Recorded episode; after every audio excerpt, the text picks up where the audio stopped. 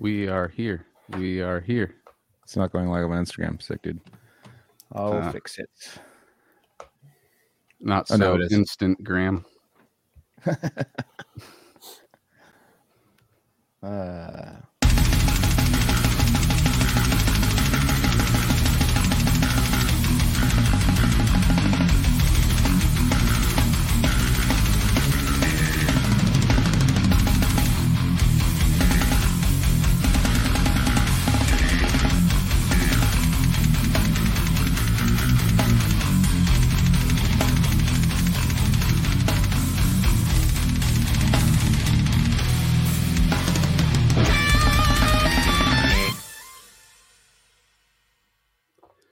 What's going on, everybody? Cali Death Podcast back once again, episode 167.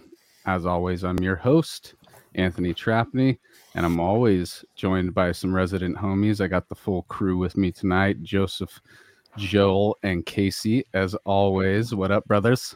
Yo. Mm-hmm. Yo. I probably said as always like four times in that sentence, but I don't care, because as always, we're here on a Thursday night, live on Twitch. Did it go on Instagram, Joel? Yeah, it's on. Cool. Live on Twitch, Instagram, YouTube, the whole shebang. What up to all y'all that are with us tonight? Tonight we're joined once again. I actually should have looked at what number episode the full Cryptopsy thing was, but I forget what episode was it. What does anybody know off of the dome right now? No way. 20? No. I think it was in the 30s or the 40s. I think it was earlier than that. But, dude, we're joined by Flo from fucking Cryptopsy. Legend, dude. Get a solo episode with the Flo. What up, brother? Not much. Just, chilling. The calm before the storm. Yeah, dude. You guys got a big storm coming up, dude. So, lots of playing. Yeah, dude. And that's what we're excited about. I'm sure that everybody, the Europe and U.S. Tours are gonna come close to a lot of people who are listening to this show. So if you're near one of these states, you guys gotta check it out, because I've seen Cryptopsy in their recent form, and it is it's something very special. Thank you. But yeah, dude. Oh, Cali Death Podcast. Oh, I was like calling out in the chat. Cali Death Podcast says episode 24. That's what it was. I knew it was 20 something, but yeah, that was the first time we got to sit down with you guys, and actually probably the most nerve-wracking episode for me in the beginning. I mentioned it before, but I was so full of anxiety starting that episode with you guys, because it was really like our first legends that we didn't know personally that were coming on the show. That's what it felt like. Legends, man. Oh, dude, you definitely guys. I know you're gonna laugh. You can giggle at that. I wasn't nervous at all. I knew you guys. I was like, fuck yeah, come on, Matt. I know you giggle, Flo. You giggled at the legend comment, and I understand. I've hung out with you enough to know how humble you are, but there is something that Cryptopsy added to the cauldron that was the bubbling up, early 90s technical death metal that still it shaped. I mean, there, you could even argue that there are subgenres of metal that are based on your style of drumming. Mm-hmm. So that's fucking legendary to me, bro. Thank you. I appreciate it. And, yeah, I mean, the past is the past, and here we are today, right?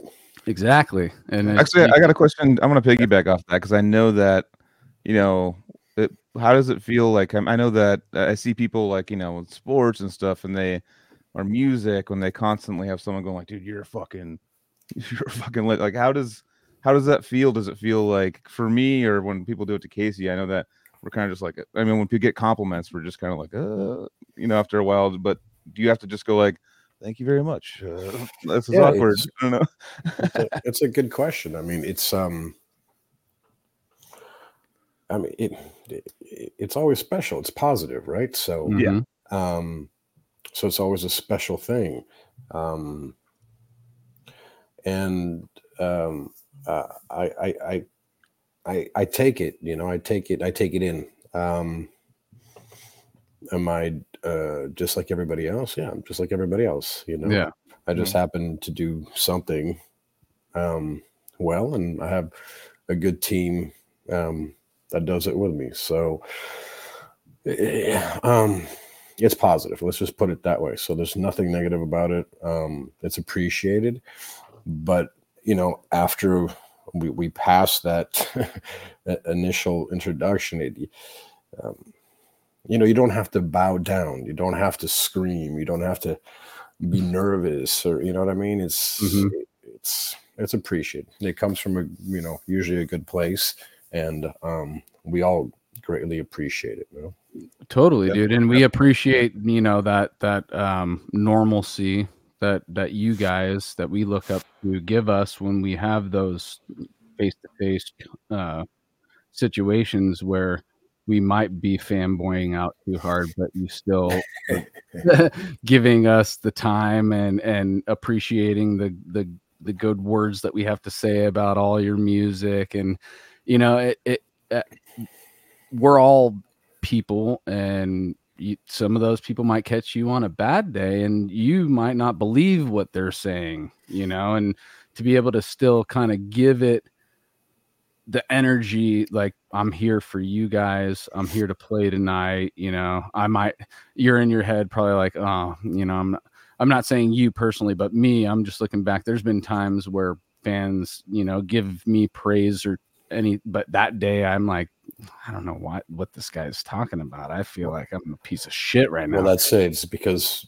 people like us are our own worst critics. Yeah. And yeah.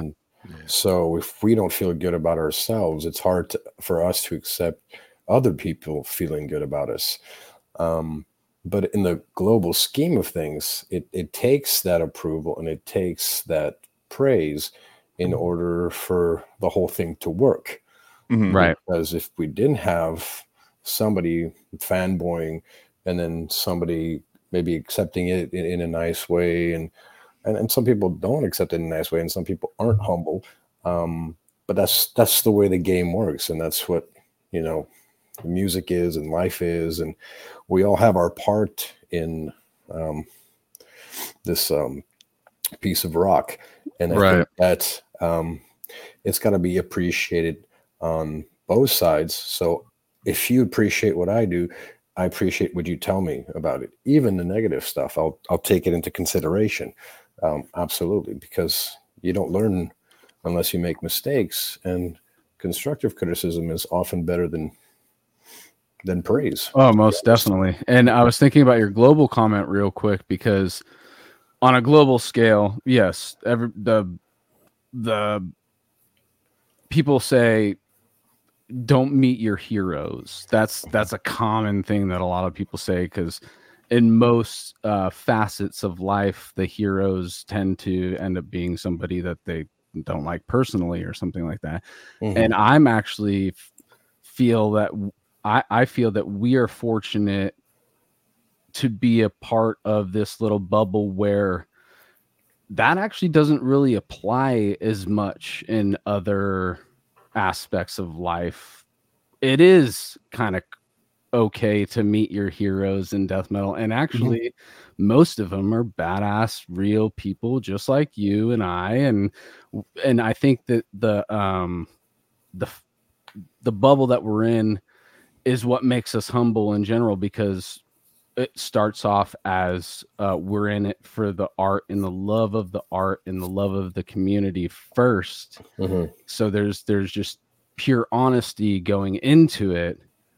So it's harder to find one of those heroes that you might not be able to, you know, tolerate. Yeah, exactly. Yeah. And I think that a lot of us also, because it is, a fringe kind of, I mean, it is getting more and more popular. It's I mean, metal is huge now, but it's always been on the fringe. It's always been not popular, right? But so we all have kind of the same problems. Mm-hmm. You know, we all share the same life problems. which aren't very, complicated. You can probably count them on one hand. Right. But we have those. So, I mean, that probably ties us in, closer than maybe other people. Totally, dude. I've definitely mentioned many times on the show that I think that there's certain social hoops we as humans need to jump through in order to get on a certain level with another human. But I think that there's a few of those hurdles or hoops that are already are eliminated from the beginning of getting to know another person who's into the similar interests, like metal or obscure film. Or once you find that, oh, we both dug deep underneath the surface and got to this similar area, and we know what it was like to dig and get to that area. So the fact that you did it too, I already respect the fuck out of you. Let's talk some metal. Let's go get a beer. Let's absolutely. Yeah, absolutely. Yeah. It makes a lot of sense. Yeah. Well, cool, dude. Before we already got deep on it real quick, but we didn't even plug anything yet. Let's plug some shit real quick. Battleforge Coffee comes at the top of every plug section of this show. Sorry, I just clicked everything. For those on a completely different screen, dude. All of the plugs jumped up at once at me, dude, and I didn't know what the fuck I was supposed to be saying. Yeah, that's our homies in Deeds of Flesh. They've had that coffee company going for a while, and I think we might have said some fun stuff's going to be happening pretty soon with those guys. So, but go over to battleforgecoffee.com and support the homies. GeneratorRehearsalStudios.com is where you're going to go if you're in the SoCal area, Oceanside or Oceanside, right? Oceanside specific. Go there, play your music, make an album, come on our show later. Yes. And then Cali Death Podcast.bigcartel.com is where you're going to buy a t-shirt from us and be a walking billboard to get other people to be like, what the fuck is that podcast? And then they come on and they realize it's about death metal. And then they say, no way. Speaking of which, Anthony and I just completely coincidentally wore the same shirt. Yeah, dude. The little side plug, ontogeny, dude. Me and Casey are matching. Didn't plan it at all, but it's because we love the fucking band. Anti-Social Media. Yes. Shout out Nate. Shout out Tim. Can I plug a couple things? How's audio? Go for it, we're good? Yeah. No, is this showing up? Cool. Yeah. Okay, so... appreciate the chance to share my updates every week with the Cali Death audience. So appreciate you guys letting me do this. This week, like most weeks, I got an update. Little Weekend War tour, Warrior tour, whatever we're calling it, Weekend War. With Last of Lucy, my band, we're going out playing San Francisco, Reno, Portland, and Seattle the week of March 21st through 25th. Dates are up on the video, but for audio, it's 21st through 25th. And check the poster, find us online. And the Lucy album, Godform, is dropping in May. Pre-orders are up online. I'm showing the album art here on the video. We dropped a new song called Twin Flame on Valentine's Day. That was unplanned, but a little romantic coincidence. So check out that shit. It's 300 BPM blasting. It's one of my favorite songs on the record. That's all I got for now. And I feel bad. I gotta also say shout out Keith and Kenji from Ontogeny. I only shouted out half the lineup. But all right, what up with you, Flo? You got plenty of tours and fucking merch. I'm sure you got a plug right now. You guys are busy this year. Yeah, so coming up starting on the 25th of February, we start in Europe with Atheist for a month, pretty much all over Europe, the usual. After that, we just announced, I think it was last week or the week before, that we'll be going through the States and some Canadian dates as well with Death to All. So that's a pretty big one. What's cool about it is most of the cities have two dates in the same city. So we'll you know, be playing different sets. Yeah, probably, I saw that. Yeah, probably like an old school set and more of a new school set. And I mean, yeah, it's big. And then there's other stuff coming in a little bit later in the year, which we'll talk about on a different episode, I guess. All right. Hell yeah, dude. And we'll be here for it when it comes around, dude. Yeah. Yeah. Well, busy. Dude. Very good. So where you want anybody, is there what's the main hub for Cryptopsy merch and information? So I think right now the best place would be our Cryptopsy official Facebook page. I'm horrible with links, but I can maybe hook you guys up. Actually, I'll try to find it for you and just send it probably through Messenger. Yeah, if you send it to Joel or one of these guys, you can throw it up. Yeah, for you. Sure. Yeah, you can send it to our chat. You guys used to have, like, I remember back in the day, I'm thinking like back in high school, like 2002, 2003, you had like the And Then You'll Beg like website, and it was all moving and stuff. And I that was actually one of the cooler death metal websites when I was a kid. I was like, damn, hell yeah. Yeah, it's been a while since that was up. But yeah, we've had different sites. I think right now, we'll probably put another one up, but we were just doing the social media things, you know. Yeah.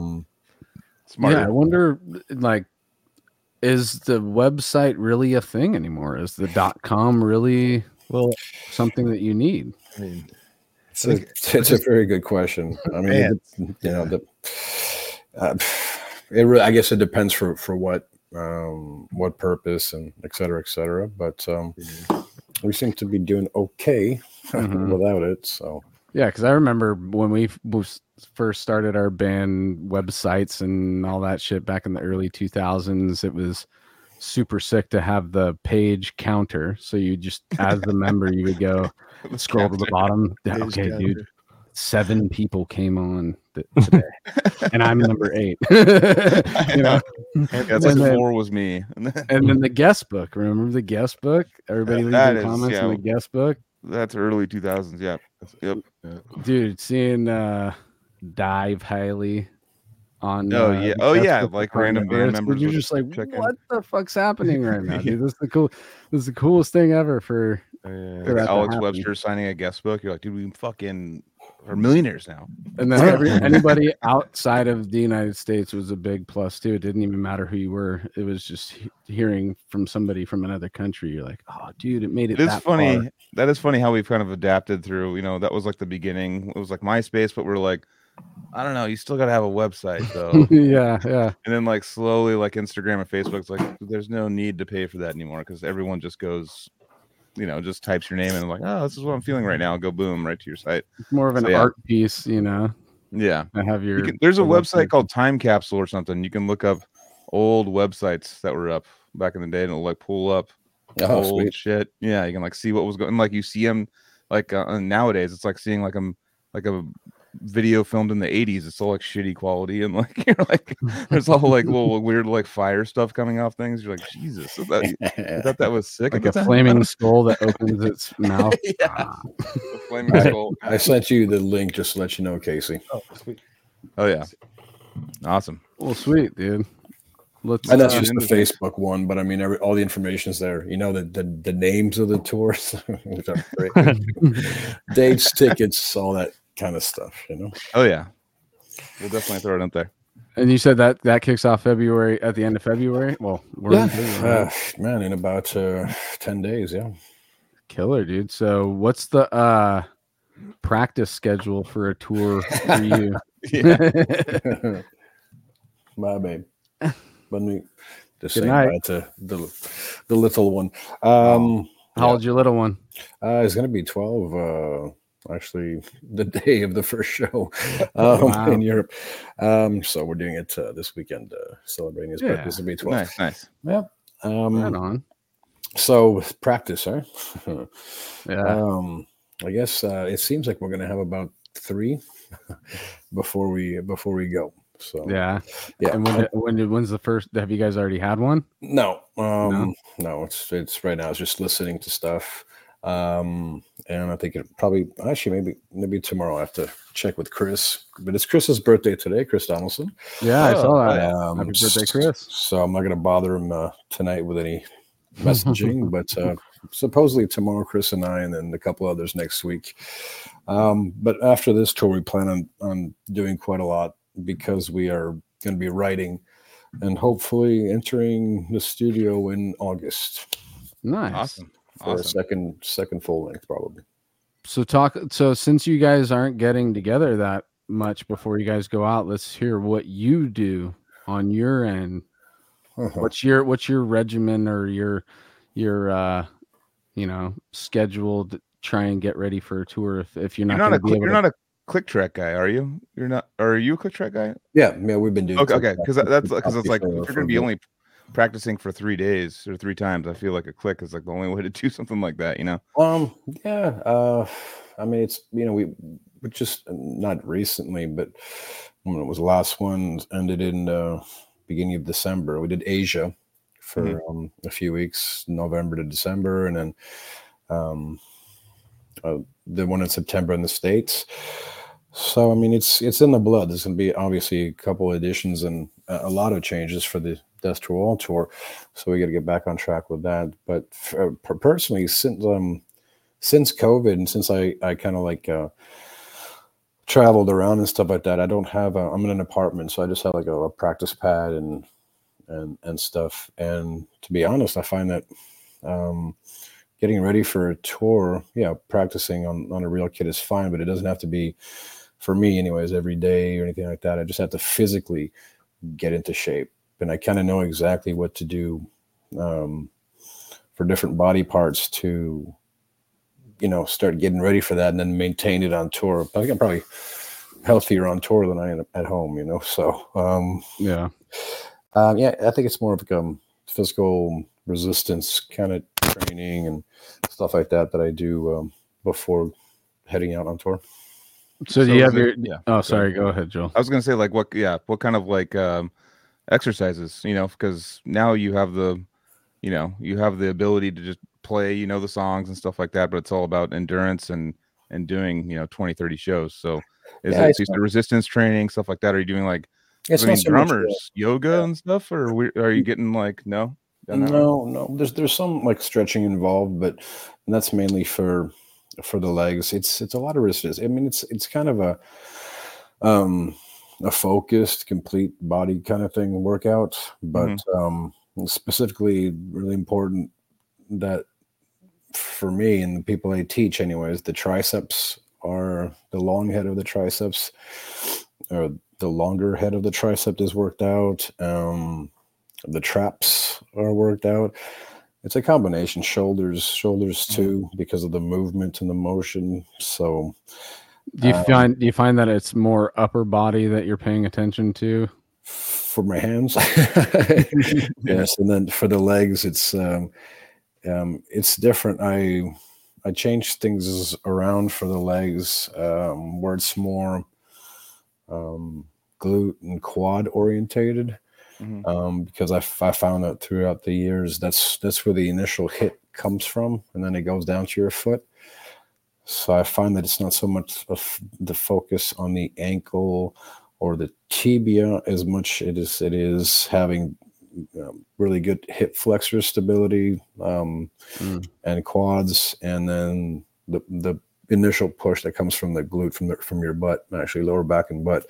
So it's just isn't that wild to think that you guys have to think about all that, and then I just gotta grab a microphone and be like, hope my fucking throat lasts long enough, No, I mean it's different approaches, but there's a lot to think about, and I'm quite busy on tour, especially warming up and stuff, and trying new stuff out. I try to keep myself busy, but it's just important for me because I just want to be as relaxed as possible, so that I can focus on the sound of the drums, right, and my touch.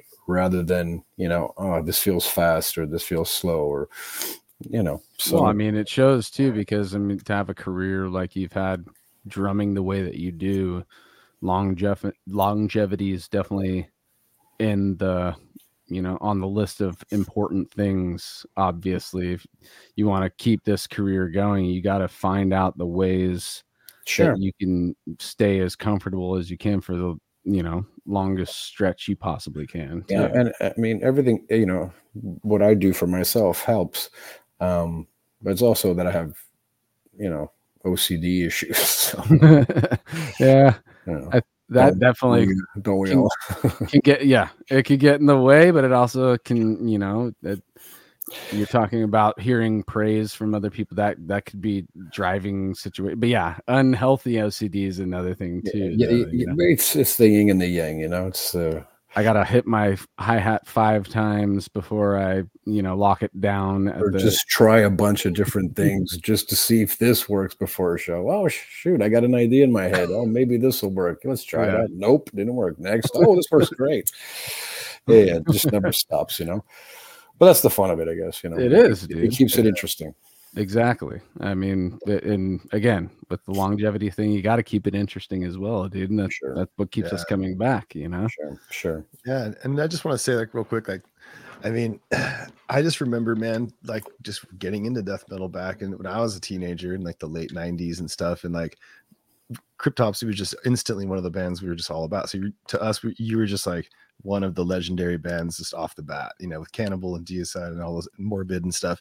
And then when I got to see you, you know, play and stuff, like I always loved how you just presented this such great show with this like insane drum set and like, and how you played and just put on such, it was so exciting all the time. It was like, this is flow and do the drum solo and all that shit, dude. Going to the Pound and seeing you guys before we met you and stuff. Mm-hmm. And then eventually Decrepit, we played with you and it was like so awesome. It was like my favorite shit, one of my favorite shows ever. But dude, like we just had so much fun going to see Cryptopsy and like you just killed it every time with the energy. And it was just like, I just love it. It's kind of like certain drummers, like especially certain drummers have this like setup with their kit and they like Pete Sandoval's kind of like that too. There's just this huge setup, you know, and it's like, it's just so badass to watch, you know? And nice. Like, Appreciate it. It was just so, and you brought so much good times and fun, you know? Still to this day, dude. Like I said, I stand him in Roseville. I truly had a spiritual moment. I like to use the metaphor of going to church when I get to these gigs like that Igor show that Joel and I went and Joseph went to, and these are like these like almost like involuntary spiritual moments that you have when the sound's perfect, the energy is right in the room, the band is fucking killing it, and I once again was reminded that Cryptopsy is a band that pretty much will always do that for me over the 20 years plus that I've been a fan and watching you guys play, dude. Thank you, man. Appreciate it. Here we are fanboying, just like we were saying. To touch on that, I agree with you. When a band has, and I say it with Cryptopsy, has that energy live, and Cryptopsy is very energetic live. Even just the sound of it, you know, the push of it. So it's definitely for me watching a show more interesting to see a band that has that, pushes that energy, than one that's maybe just a little bit more laid back and holds back, you know.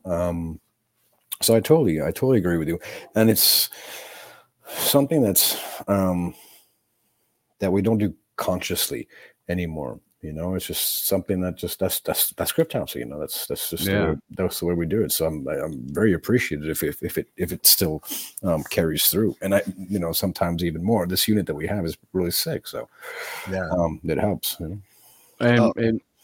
Go ahead. Sorry. I was just going to say, absolutely. Like I was just going to say, and shout out to everyone else in the band too. And like Matt, just when he joined you guys, and just him swinging his hair and just like, you know, and all crazy. Like you guys are just not only that. Yeah, I'm sorry. I was when you brought up Matt, dude. It totally makes me like. That's another thing about Cryptopsy that has been a standout thing for me over the years, which is no matter what frontman is in that band, they have their signature, unique. They're all great styles that they add, and all of them mesh so well with the Cryptopsy, style. I mean, and I think I said it. Sorry to interrupt. But, no, it's okay. It's okay. But yeah, I think I mentioned it last time. Maybe on episode 24, was it? That even with like when we had changes, like member changes back in the day, it was always about finding not a replacement, but somebody that was new and had something new to offer. Mm-hmm. So it was newness that we were looking for, not a replacement and not a match, So maybe that's why, like you mentioned, that all the different singers had their own unique styles, and that's what we went for. We didn't want to repeat. And I love that. I really, truly do love that, because most situations where you have to replace a vocalist, you tend to see, a lot of the bands just try and find a guy who sounds, me included, I sound like the old singer of Severed Savior in ways. And so it kind of, but that's why that's why it stand out and why I have more respect for Cryptopsy and the vocalist changes that you've had throughout the years, is that each one of them contributed a unique aspect to the changes that you guys make, because I love these types of episodes because I get to have a nostalgic dive that I have to do in, just freshening up on the Cryptopsy catalog. And same here. And I like to go from the beginning to the end, and that is one aspect of Cryptopsy that has never failed, which is every album's gonna show the progression, the maturity, the growth that you guys have had from the previous album up until the one that's released.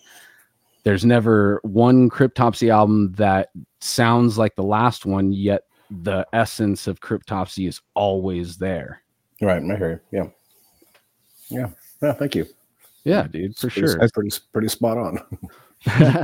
So for the fans that are tuning in now that may not have gone back and watched episode 24, let's get a little quick abridged version of your upbringing and stuff for those guys. Oh, mine. And gals. I got to ask you the one question, even though I already asked you before. I got to ask you the one question to start it off, dude. What was it at home at an early age, whether it be your parents or a sibling or somebody listening or doing something creative that caused a spark in that brain? I think it was just, my father was very musical. He wasn't professional at that. I mean, he's an engineer. But he was very musical, and we always had that, they always try to give us the choice of, you want to try this, you want to try that. And I don't know, I've always had an attraction to the way a drum looks, the hardware, the shells and all that stuff. And I caught on very, very, very early. And it never really changed. Still to this day, I see a nice drum kit. It is a work of art. It's super cool. I see a guitar, I couldn't care less. And I guess that's why I never picked up any other instruments. No, I mean, I respect every instrument, everything, every trade. I mean, you're good at something, you're good at something. That's a blessing. Definitely. So yeah, I think it was just that. So really, really, really quickly, I was born in France, to live there till I was 7 about. Then my folks moved to Chicago, lived there for another 6-7 years. And then we moved I'm sorry, I know you're saying real quickly, but what brought them to Chicago? Oh, just the job thing. It's just... Okay. Yeah, electric motors. It's really passionate. It's a very interesting field. Yeah. Mm-hmm. Mm-hmm. I mean, it is if you look at what is run by electric motors, but there's nothing more boring than going to the office when my dad is a kid. I can tell you that. Yeah. Look at the warehouse of all these electric motors in crates and small ones, big ones. Oh, So I guess I like the crates more because they were made out of wood than the actual motors. So yeah, we moved there for a job, and then he got another offer. Rather, I think it was to go back to France or to go to Montreal. So we decided to come freeze for 8 months out of the year instead of going back to France, which, you know, in turn, you know, made me who I am. So you said you spent from 7 to what, 13 in Chicago? Yeah, about that, yeah.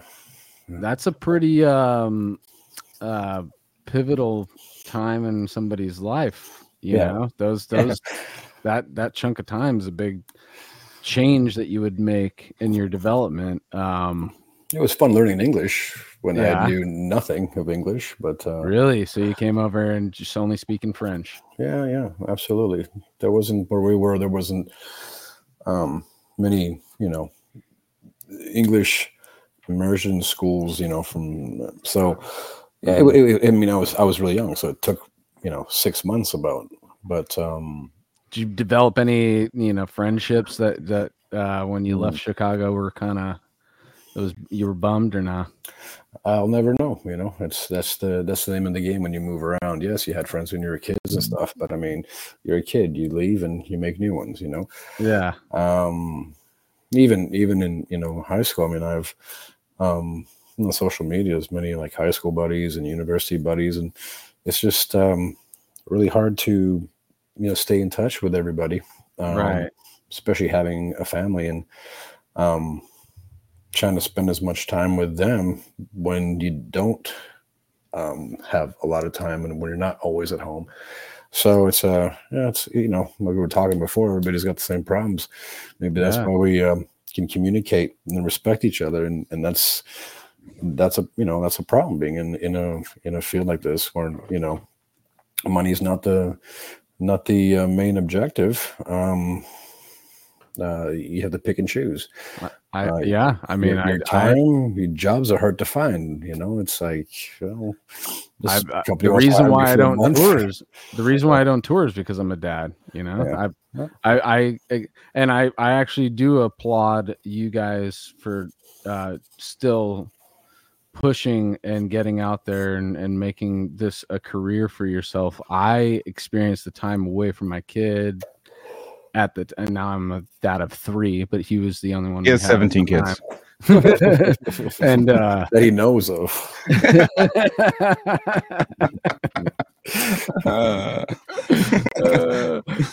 But that just so a month away from your kid, it's kind of fucking crazy, right? Yeah. And obviously your wife too. You gotta love the wife. It's gotta be. I mean, it's also on the family and our wives and girlfriends and stuff like that to be really strong too. And let go for a certain period of time. And it's, it's a month here, it's a month there at the end of the year, it's like 5. I'll try to make it 5, more than 5, I think would be a little bit much. And that's why I'm really concentrating on Cryptopsy right now and not, nothing else. But, and the silver lining is nowadays it's a lot easier to FaceTime and all that shit when but even back when we toured in 2006, it was text messages and phone calls back then, but now it's actual FaceTime, so you can be somewhat virtually in real time with your sure. Yeah, absolutely. I mean, I remember the collect call from payphones, so. Yep. 1-800-CALL-ATT. There you go. What was so actually I have a question now that we've talked about all this. So, I don't know why I forgot that you grew up in France or were born in France, but just for people that aren't aware, Montreal, French Canadian, there's France and there's French Canadian. What could you say would be the big differences, because a lot of people think that I've also I've toured with a bunch of French Canadian bands, and I've heard squawking about fucking French, I've heard some shit talking to the French, but it's the French Canadian mix holds a kind of a different. It's like they emo pop, and then we like death metal. Or kind of, is it kind of like that kind of divisiveness a little bit? What could you explain that a little bit? Sure, I could explain it, and you'll understand it very, very easily when I say, look at the British and look at the Americans. Okay, yeah. It's the same thing. We crap on each other for the same reason. One has a bastardized language, and the other one doesn't. You know, and it's just accents and different. Different words for different swear words, different. It's the same thing. I mean, English to American is like French from France to Quebecois French.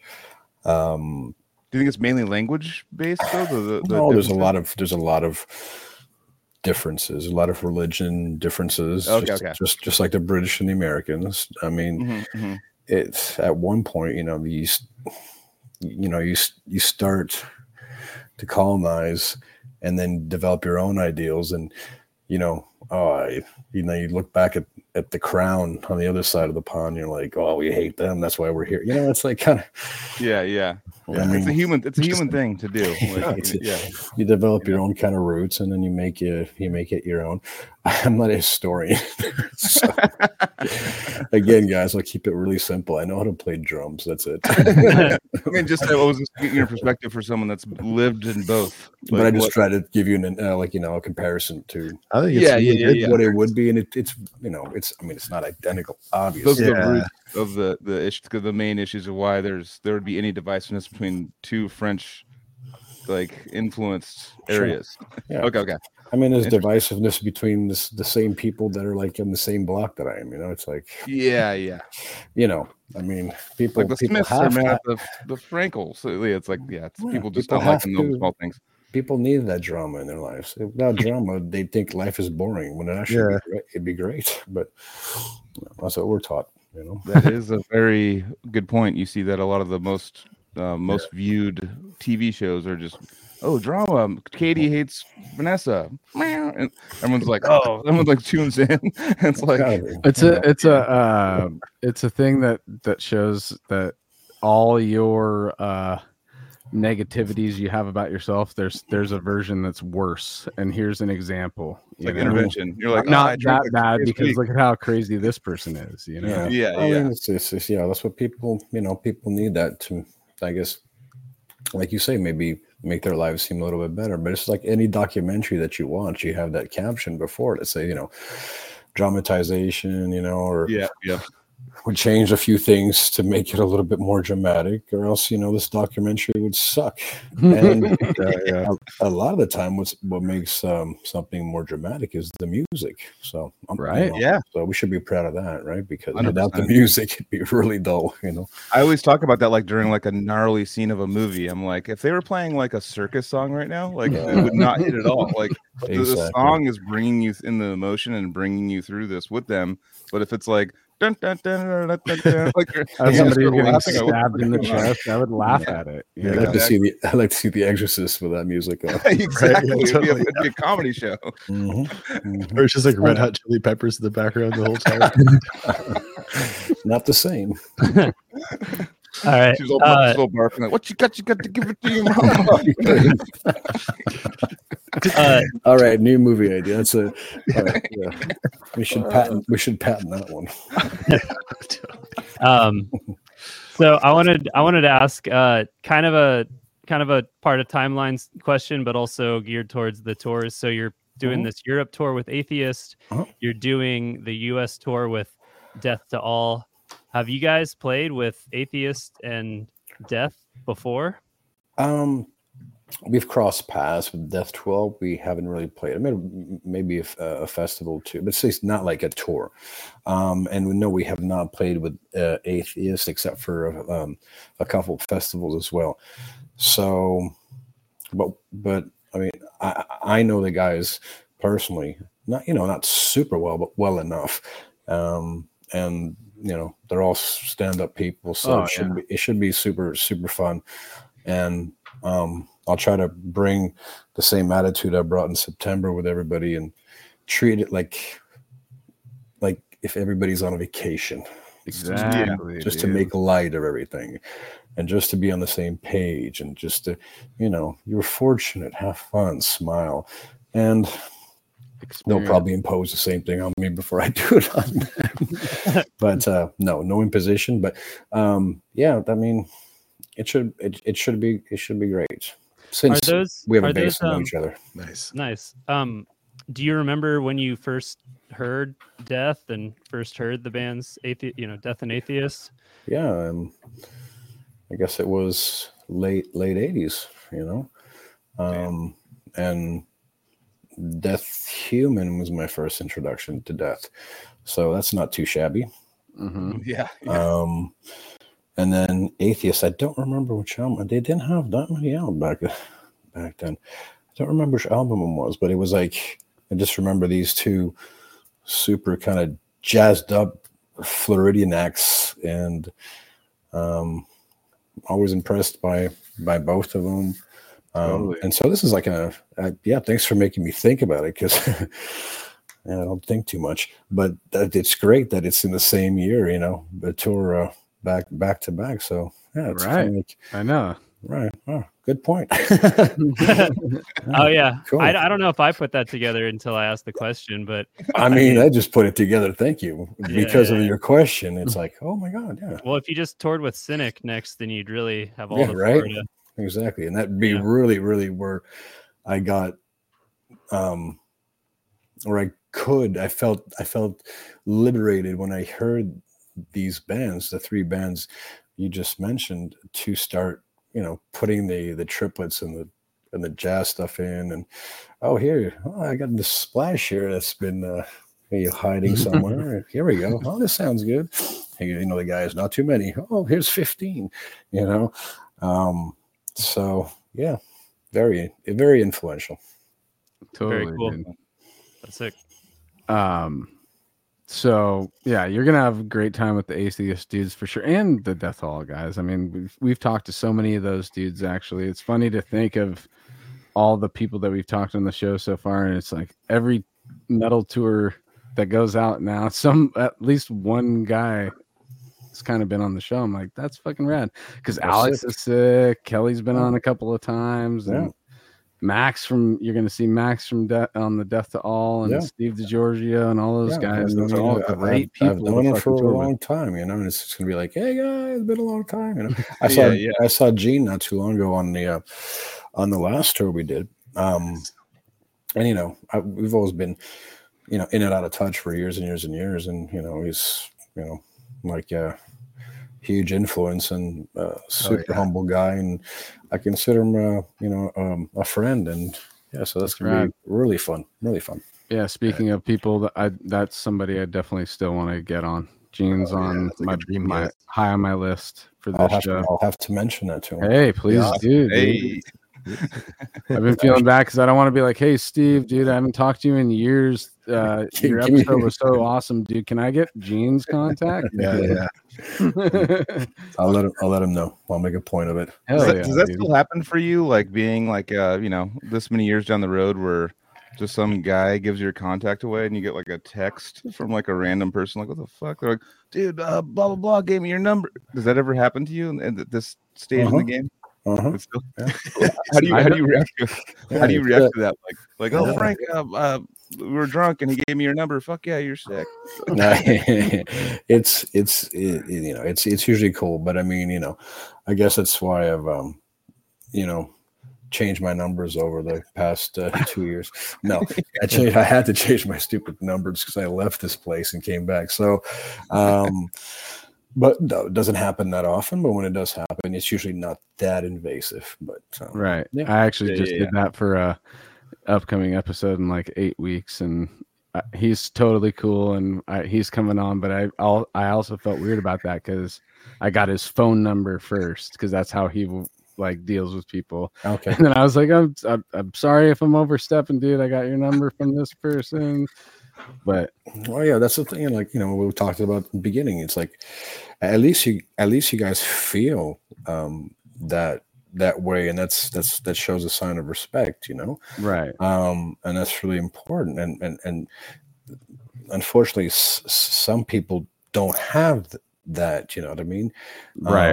And some people think because maybe you met him once. Like 15 years, 20 years ago, that you have to remember them. And yeah, and if you don't, then they're like, they make you kind of feel bad. I mean, it doesn't happen often, but when it does, it's kind of uncomfortable because, I mean, it is. Yeah, I wish I could remember everybody I've met, but I mean, I can't call them, you know, all my brothers, and you know, I met you. Yeah, yeah. It's a fine line, but you know what? It's also our job to be as respectful to that as possible, because they're coming to shows and they're buying your albums and stuff like that. So you know, when you were younger, there was such a huge piece of it was so important that, you know, if a band that like an underground death metal band that you liked, like you wanted them to be cool, you didn't want them to be like assholes too. It's like because that would go like people would go like, oh, that guy's an asshole, and it would just be like written off, and it would be like groups of people would just think this guy's an asshole because like this one friend of yours like went up and was weird to him, and then like, but at the same time, what you're saying actually and it happens. It definitely happens. Yeah. It definitely happens. For me, I just. There's been times where, you know, showing up to places and they're like, oh yeah, what's up dude, like just like looking at me like, what, it's me, and I'm like, oh shit. And I'm like, what's up dude, and I'll just and unfortunately I'll play along. I'll be like, he's all, yeah, what's how you doing dude? What's going on, because I don't want to go through that awkward, I don't want to deal with the thing. I mean, you have to be kind of like polite and stuff like that, and sometimes and it comes back in the conversation and it's like, oh yeah, I remember, you know, 25 years ago that the only time I met you. No. yeah. No. And they're like, I didn't have my glasses back then. That's yeah. They're telling their friends stuff. You know. Oh, that you're their bro, and like, you know, and then if you were to be like, I don't know who you are, dude, for everyone, then like they'll just be like, oh, just be like destroyed. Wow. So I know that's kind of egotistical though for that fan to be like that. Well, like, remember me, dude? Why didn't you remember? So excited me? Though. You don't want to be like, oh, what's? No, I don't remember at all. I fucking bought you a beer, dude. I bought a T-shirt right in front of you, dude. You don't remember me, dude? It was a fucking size medium. Full color fucking ass. We went to the bar afterwards and like got blacked out. You don't remember me, dude? Right. Exactly. But oftentimes that could happen too when the fan sees you 20 years later and they've been at the bar for a while, you know what I mean? Yeah, totally. Yeah. So it's like, and you know, it's like I said at the beginning, everybody's got a place in this in this game. So they're very important, just like they think you're very important. So you know. Definitely. So I'm gonna take a left turn. I'm going to take a left turn because there's something in the chat that's interesting me because I didn't even know about this. Sorry, you participated in a study about the physiology of death metal drumming. Is that true? Or is this guy just trolling us? Yeah, it was... my God, it was the kind of heart rate and expenditure, energy expenditure.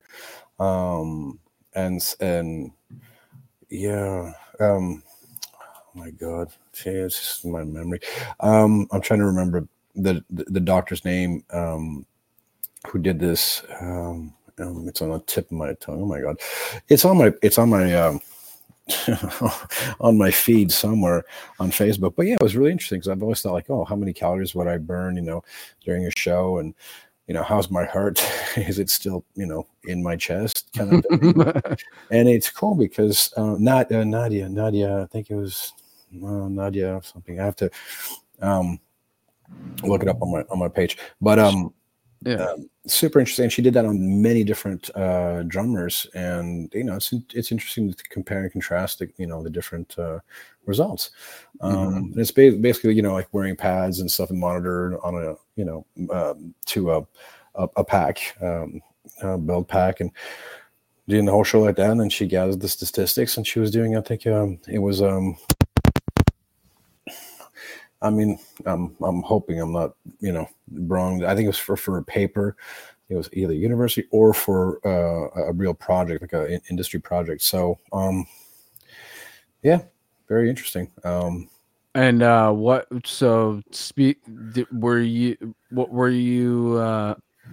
the results like?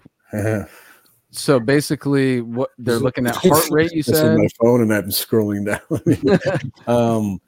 I don't remember the exact results. Like I said, it's on my feed, on my Facebook feed. Okay. But I mean, I didn't necessarily want your exact results. I just was asking. You said that it was like heart rate and all that stuff. Yeah, so it was close to. I was close to 1,000 calories burned, 900, or eight or 900, something like that. In I think it was a 40 or 45 minute set. Jesus. And yeah, the heart rate was high, but that's crazy, dude. I had no idea you guys were burning that many calories. Yeah, how is it? I mean, dude, a lot of drummers are, but how are most drummers? I've seen drummers that are bigger dudes. Like how is not every drummer looking like a fucking long distance runner if they're burning? I feel like that a pussy calories? For doing the elliptical, dude. I only burn like 150, 200 calories in like a. That's what they tell you you're burning on the thing. I know. Like, oh, dude, you're burning 700. You're like, yeah, right, dude. And this is the reason, and this is my interpretation of it, is because when you're doing something that's steady, it's cardio. It's like a steady cardio. But what we do as drummers, and when you put energy into it, and it depends, you know, how like you reserve. I mean, I try to put a lot of energy into it. So I'm putting a lot of muscle into the hit as well. You can all kind of like just step back, and there are nights where maybe I don't feel so good. I'll just step back and I'll use more wrists or, you know, fingers, and I'll just kind of chill out more. So it kind of depends what you put into it. Mm-hmm. I think on that one, I didn't do it on purpose. I kind of did like a middle ground kind of thing, but it's high intensity interval training. So yeah. Yep. You're going slow, you're going fast, you're going slow, you're going fast. Kind of like tennis, you know what I mean? You slow down, right. You go fast, you go, you know, you sprint, you jog a little bit. Yeah, so yeah. So that's what destabilizes your system, and that's why you start burning a little bit more calories than just like a steady pace kind of cardio, you know. With so Nadia Azar is her name. Nadia Azar. Okay. There you go. Go for it, Joseph. I'll add to that. I think death metal drumming is kind of special because a lot of times the material is written with the intent of like maxing out as far as you can on a certain type of, you know, body part, and then it switches. So for the classic example is you blast a lot and it exhausts your hands, and then you go to like a double bass part and it exhausts your feet, and you actually write songs based on that. And I don't see that as much in other musics because the intensities doesn't require that pushing that hard, but I think that makes death metal drumming kind of an interesting, I mean, it's part of the embodiment of listening to it. You kind of like feel with the drummer, like as you get to that climax and move parts that you like get that sense of satisfaction to. So yeah, absolutely. You're absolutely right. And I don't think there's any music genre that's more intense than death metal, extreme metal, black metal, you know, drumming,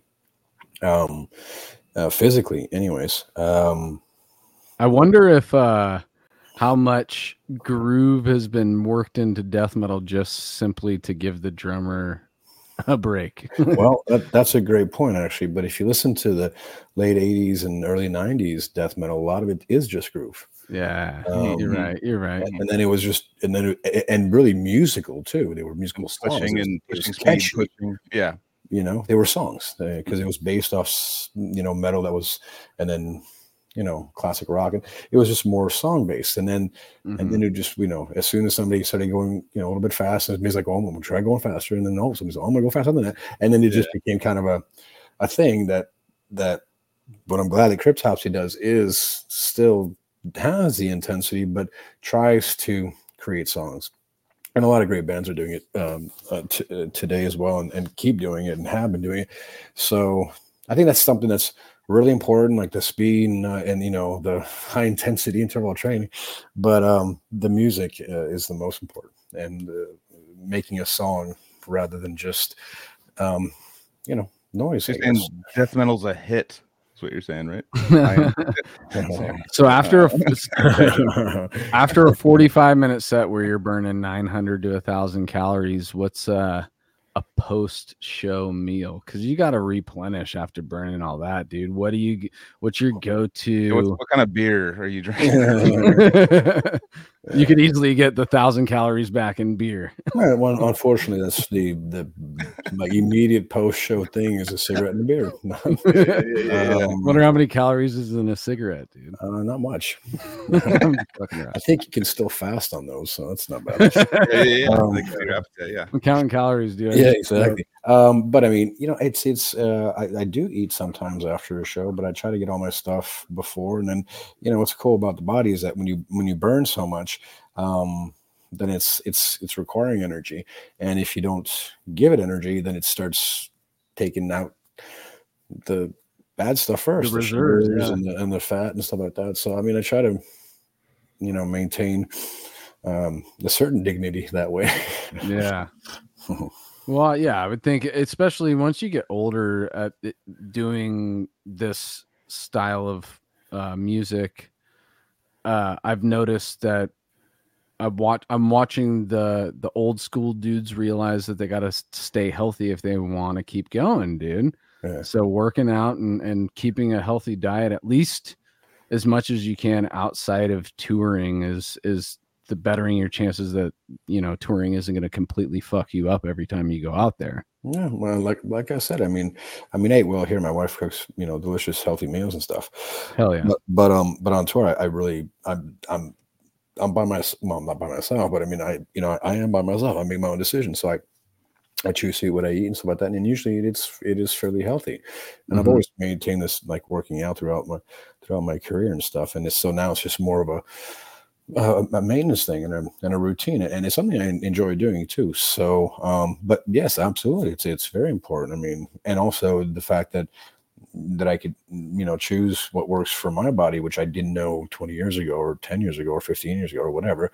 Now I know. It just makes playing a little bit even more enjoyable, you know, right? So, a little bit easier, and some techniques and what have you. So, yeah, I guess knowing yourself is quite important.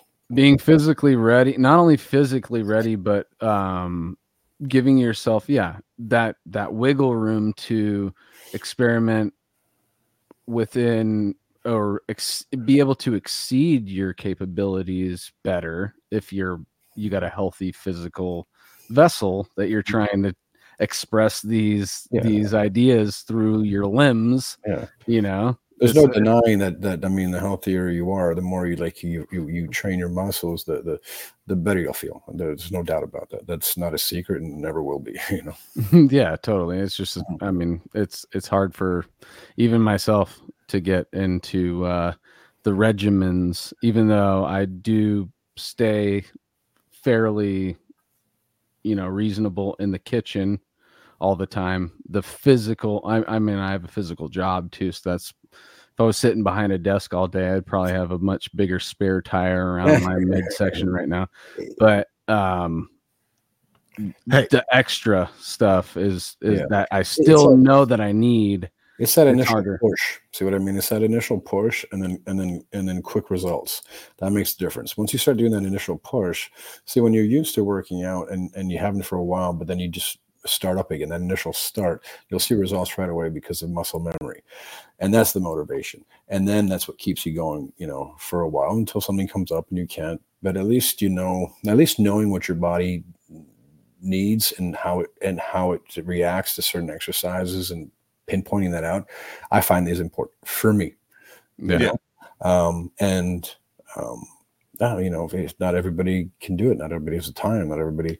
It's always a fact. Time's always the biggest, you know, enemy. But for sure, yeah, it helps, absolutely. I think it's like a big factor too. Like when if someone that's been in a good workout routine for a long time, and then you stop for a year, and then you decide, like, you know what, fuck it, I'm gonna wake up and start doing this again, blah blah, and then you like, I'm gonna do what I did last time I worked out, and just I did that recently.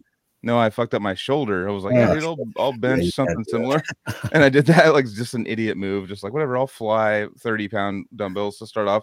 And I was like, just tore something on my shoulder. Yeah, and was like, well, dude, now I'm out for another 3 months. So smart thing to do that nobody wants to do is just go with the bar light first. Go lightweight. Because form is like one of the most important things, dude. It does not matter. If you're throwing up tons of weight, if you're doing it wrong, it's you're working against yourself. Gotta get the form right. Start up progressively, start back up progressively. Back up. Yeah. Start back up progressively. Never go to your body will tell you, and it just did, didn't it? Yeah, exactly. Well, it's one of those things, you get back into the workout thing. The main hurdle to jump over is like wake up an hour and a half earlier. Like that's like all right, then you get that and you're like all excited, like fuck yeah. Let's go do what I did before. I don't know. Like I was like all excited. Like I'm gonna fucking knock this out of the park. Yeah. Let's fucking get in shape again. And I can't sleep because it hurts too much. No, I sleep on my right shoulder too. And I'm like fuck. And I'm that's one thing I can tell because I did have take a personal training lessons to get a personal training certificate. If you guys want to start with anything, start back up with anything. Just do your shoulders first. Do your shoulders because that's the weakest muscle and it's the most utilized in every upper body move. And once your shoulders are nicely warmed up and developed, then bench press becomes a lot easier. If you're just not doing shoulders and you're going with a bench right away, that's you're bound to hurt yourself. Yeah, dude. So what's good to do on your shoulders? What's good? I mean, if you really just want to warm up your shoulders, just doing arm circles like this, is super good and daily if you can. But I mean, the usual like military press. The shoulder has like three heads, the front, the middle, and the back. Mm-hmm. And a lot of people neglect that little one in the back, and that's kind of like. It's kind of like lifting, like lateral raise, but when you're hunched over, so you're kind of squishing your shoulder blades, and that kind of just creates more of the fullness of the shoulder instead of just having the front and the middle kind of thing. I mean, there's tons of things you can do, but if you want to just start off really slowly, just do either dumbbell like military press or barbell military press, and you're good. And you go easy, If you haven't worked out in a while, do 2 sets, not 3, not 4. The next day if you're not sore, do it again. But if you are sore, wait till you're not sore. I mean, it's all these rules that are super simple to follow because they always repeat each other. It's like math, you can't really go wrong with math, It wouldn't be rules if I would have stuck with it the first time. Yeah. That was my 9th time getting back into it, dude. Gym membership, let's fucking do it again. As your body gets older too, though. That's I'm 40 in a couple months. Like it's just not. It doesn't resolve or doesn't repair or doesn't repair, but it also doesn't take as much. Yeah, exactly. You get to where you want to go. Exactly. But be careful. But it's super important to do if you have the time and if you get through that first hurdle, which is actually doing it, Yep. Well, go ahead, Joseph. I wondered, Flo, have you had run into issues physically with playing, getting injuries from drumming, or having to play around injuries during your career? Okay. I was told knocking on wood is actually really not good. It creates the opposite effect. So I'll just knock on this. No drumming injuries. No. No tendonitis. No. Carpal tunnel. Nothing like that. I've broken my knee once that I had to play around for a tour, and in working out, I did tweak my rotator cuffs on both sides. That's where I started, learning from that. But that repairs itself, and if you're good about it and work on your shoulders. Other than that, no, I'm very fortunate for that. But I also do everything that I know that works for me in order not to have that happen. Do you think that extreme metal drumming is like a risk for if you have bad technique? Do you think that risks getting injured if you play a lot with bad technique? Absolutely, it's the biggest risk. I mean, it's just the speeds and the different and I mean, when it's slower, it's metal. You hit harder. It's definitely dangerous. So people do really need to be careful and pace themselves. And I'd hate to say not overdo it because.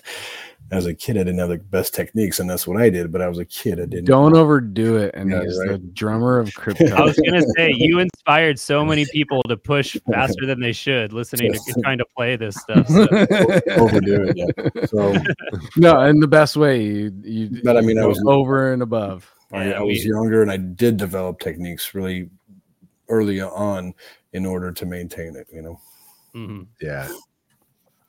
Well, I appreciate the message, though. I mean, it's something I'm working with, but it's been like really exciting getting to the point where you can really hold the speeds to be able to play that material, and it's just so fun. Oh yeah, it's still like, you know, my favorite thing to do. It's so. It's that zone feeling, right? That's fun. Yeah. You get into that zone and where everything feels like it's on butter or on water or something. It's nice. I know what you're talking about. So Flo, how old are you now? Yeah.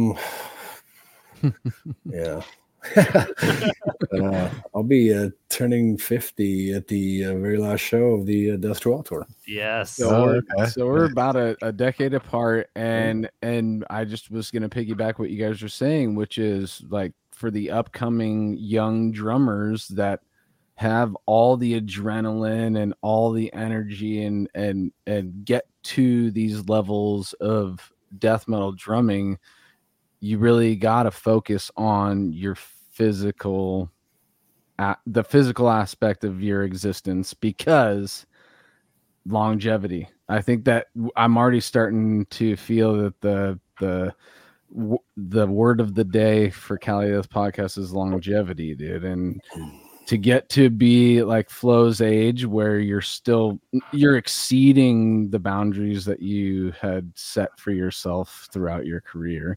And in order to do that in a smart way, you got to fucking take care of your vessel, dude. You got to take care of your body. Speaking of which. But we all have the vices, dude. We all have the vices. We were just talking about nicotine. Nicotine's a bitch, dude. But yeah, you're totally right though. You have to kind of, I mean, maintain yourself, and you know, and if you don't, and you pull it off, then congrats. I personally, you know, don't only do it for my drumming either. I kind of, you know, like just the way that I am, and that I fit into clothes. If you know, if I'm working out, as in comparison to when I'm not, so. Yeah, it's an ego thing too, but it totally applies to the drums for me. Fitting into clothes is the number one thing. That's like that's like when you put on a shirt that you've had forever, and then all of a sudden you're like, oh, and you look at it, I can see my nipples, dude. Yeah, like it. You're like, oh, I gotta go move up a size now. I don't want to do that. You know what I mean? That's crazy to do what you're doing. Because I remember you're pushing 50, right? Because I'm pushing 40. You're pushing. I remember we were about 10 years apart. Yeah, I was turning 50 this tour. Yeah. Well, okay. I was pissing. But so I mean, for you to keep that up, like I'm like recording ODS1 and going like, and you're like 10 years ahead of me. Like it's really important if you're gonna do this lifestyle. I mean, you do when we toured and stuff. Like I mean, back in the day, it was kind of overindulgence and just like we're in the moment, let's party constantly. Yeah. And does that there's probably still nights on tour where that still happens, correct? But it's not like nights, days. I mean, no, it's I mean, if you can, you're a legend. But I mean, I'm just kidding, you're already a legend. We partied pretty hard in Roseville. Yeah, I mean, I that's one I can't really put my finger on yet, but I will say that, I mean, you know, there's a sudden cutoff time where, you know, you can't. But I mean, it's, you know, it's 2 + 2. Yeah. The more you have, the worse you'll feel the next day. And then if you want to have to conquer that every day, I mean, I've done it before, but I don't feel like having to do that, because it's just more of a struggle than making it easier. And you know, life's fun when things are easy. And if you can make your life easy, at least in one element of it, because then great.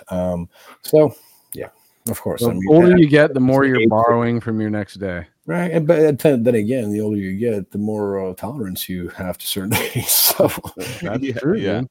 Yeah, that's totally true. You know, I'm not gonna. No, you know, it's 2 + 2 kind of logical stuff. You know, you just gotta, you know, be cool. Everything is in moderation. I want to keep talking about being 40 a bunch of times, but I'm still waiting to. Oh, dude, I'm turning 40. You guys know.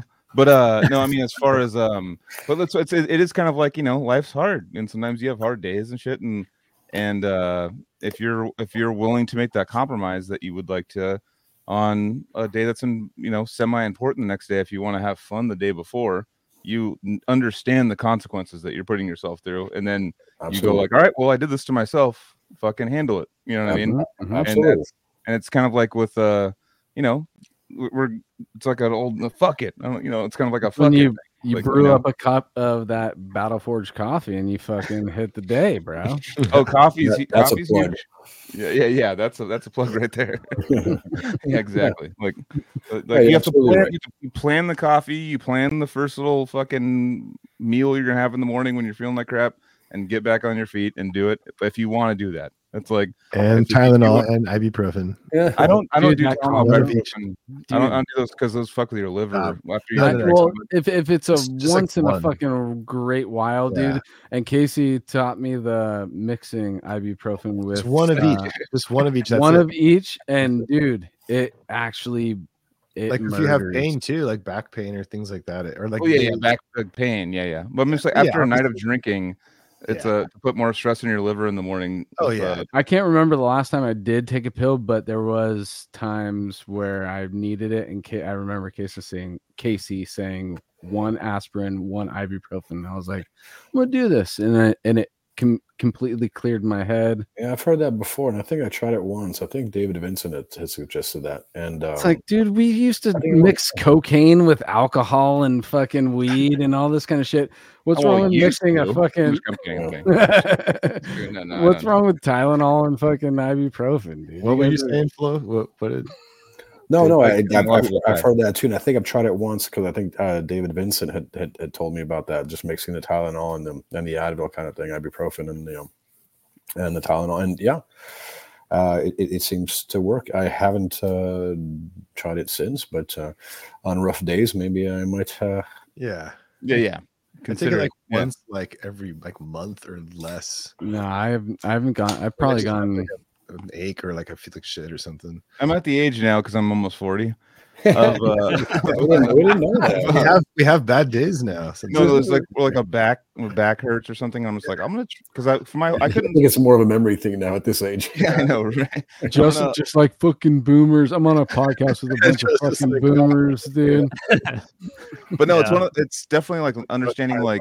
I never had used like ibuprofen or anything for pain. I used it for hangovers when I was younger. I to be honest with you, to make a very embarrassing statement, I wasn't able or didn't want to and wasn't able whatever to swallow a pill until I was 24, 25. Yeah, my kids had problems with that too when they were younger. Yeah. So like until I found like opiates and got addicted to that for 6 months. Putting them in your butt. When I used to take like the animal packs of multivitamins where you like 20 multivitamins to take, and they're like huge pills. So I never had any problems with one shot. I've been on a few things. Been trying a few things lately, and yeah, one or two shots, whatever. Jesus. Okay. Because they have those like horse pills. Yeah, I joke on that. Sure. I'm good at taking pills. I could take a handful of shit. A core seed and help me with that. I mean, I want to say we all finished. I finished reading Oppenheimer, the book that the movie's based on, and Oppenheimer smoked 4 to 5 packs a day. But back then it was very common back then, and but then again, there was probably a lot less chemicals than there are today. So he died of throat cancer at the age of 62. So there you go. But I mean, I smoked that much too. I mean, if you think about the like how much I hit the vape thing, because you don't have to commit to a cigarette. You could just go like 5 hits randomly. Yeah, and that's a different effect on the lungs. That one, yeah. What's like Joel, the thing that you are holding right now? How is that compared to like a pack of cigarettes? It's about 2 packs of cigarettes, and it's got 20 milligrams or something. It's it's 5 milligrams. They only make 5 for these ones. These ones, it's only 5. But they have the makes you feel like you're hitting a cigarette and all the things. And and then I was like, I'll never smoke. These are way better. I'm never smoking. That's literally. It's not even to like.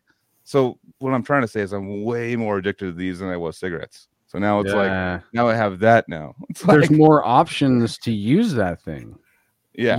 When you wanted to smoke a cigarette, you'd have to go outside. Do that, or go whatever. To Flo's house. Or go to Flo's living room. But You could also just like be at a party and hit it a couple times in the bathroom and fucking take a leak and you're out and nobody even knew. I do miss the cigarette thing, even though like it's, you can tell it's like it's not very widely accepted anymore. Like people like streets, there's no one smoking after the bars. You guys are in California, so yeah. It's, yeah, they'll shoot you if you have one. Come to Europe with me, and we'll see the difference.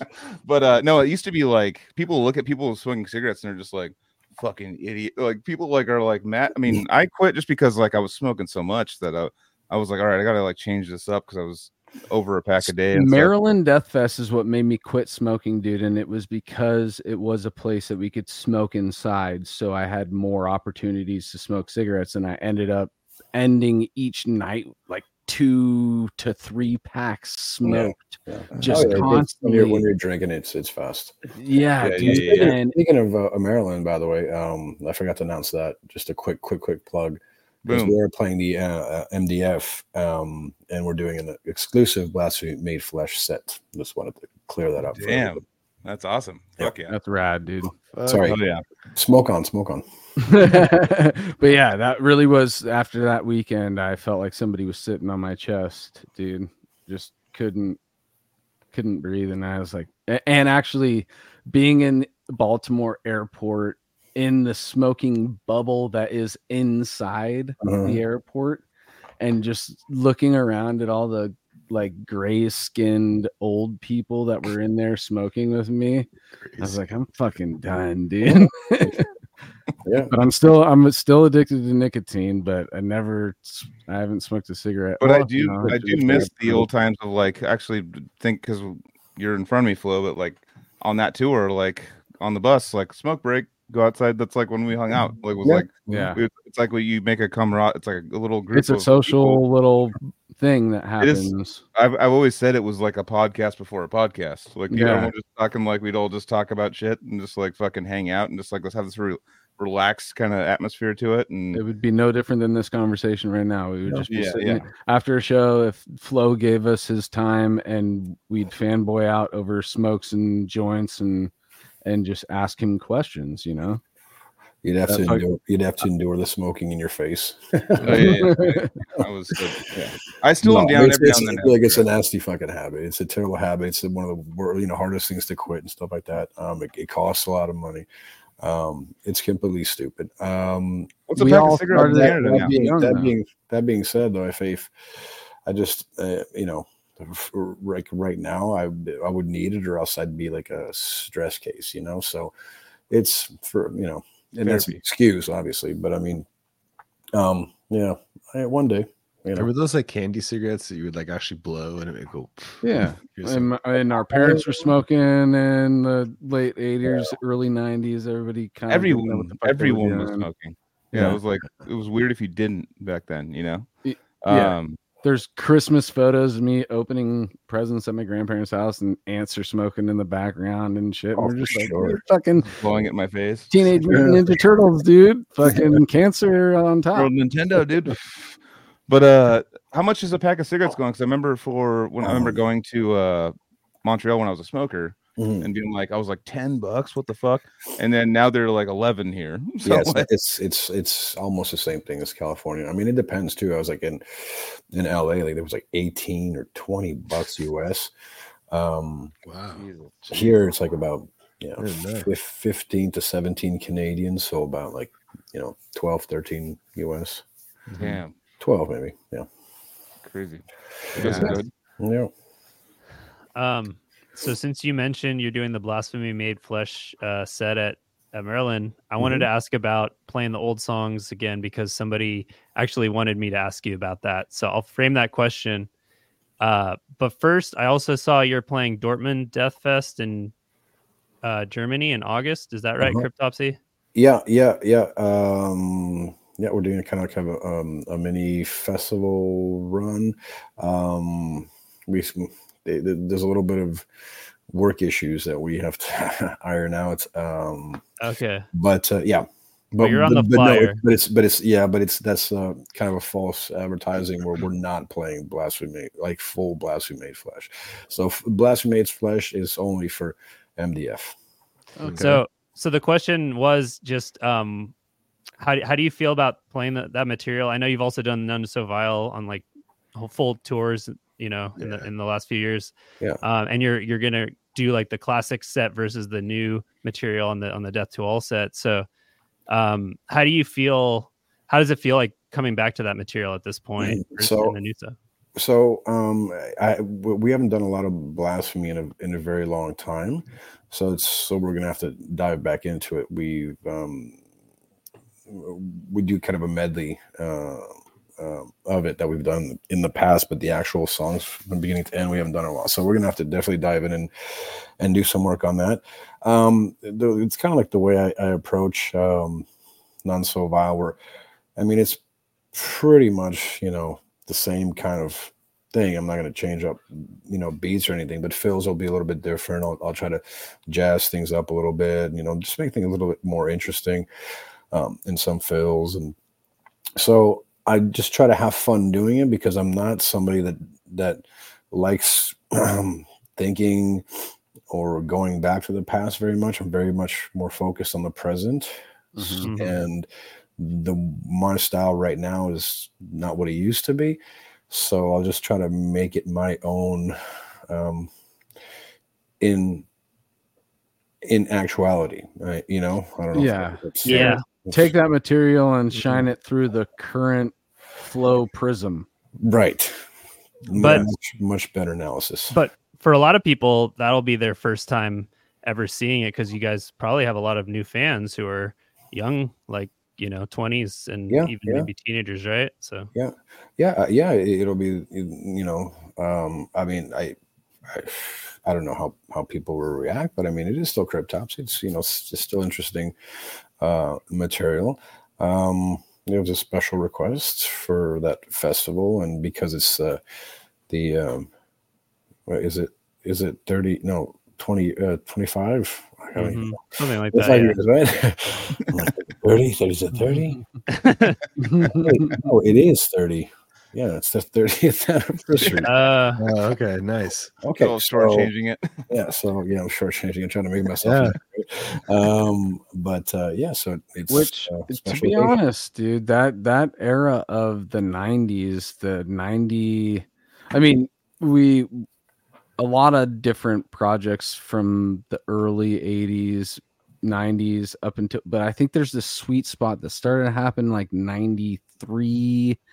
And 4, 5, 6, maybe even a little bit in 7, but 3 to 6, there's some kind of like sweet spot that happened with a lot of records that we look at today as the milestones of the early metal, or, you know, even if you look outside of metal, something was happening musically at that time. And now we're getting the 30th anniversary of all that stuff. Right. And it's actually really exciting for, you know, us who experienced it somewhat in the moment, a little bit later for us, but we were close enough to where we were only a few years off before it came into our radar. But well, it's interesting to know, though. Yeah. Yeah, and having like those the 30th anniversary and all these great records, I think it's really cool for the younger generations to be exposed to those things. We're getting remasters and we're getting bands coming back and going out on tour again. And yeah. I think it's like I think the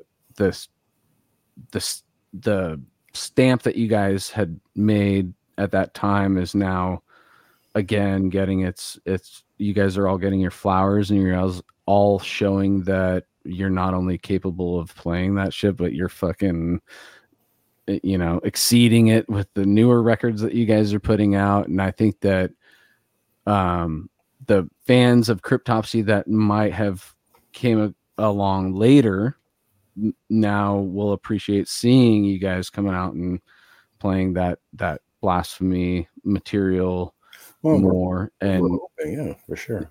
I know I'd be the guy in the crowd loving it, dude, because I've listened to Blasphemy this week and had a great time. I mean, I really did. I love Lordworm. He has such unique aspects of that album, dude. That they make you giggle, but they also make you kind of like your jaw just drops at times. Oh, where yeah. You know, and then you're playing on that stuff, realizing that you guys were that young and things were bubbling up in the genre itself at that time, that you were doing what you were doing. That's the nostalgia part of me that likes to go back and be like, yeah, dude, look at how sick this was even back then. You know? Cool. Right on. And thank you. And very much. And music and style and all that stuff is very cyclical. So, I mean, yeah, it's cool to reintroduce and then have even, you know, the newer bands kind of playing that kind of style that was introduced way back then. So, yeah, I mean, it should be interesting.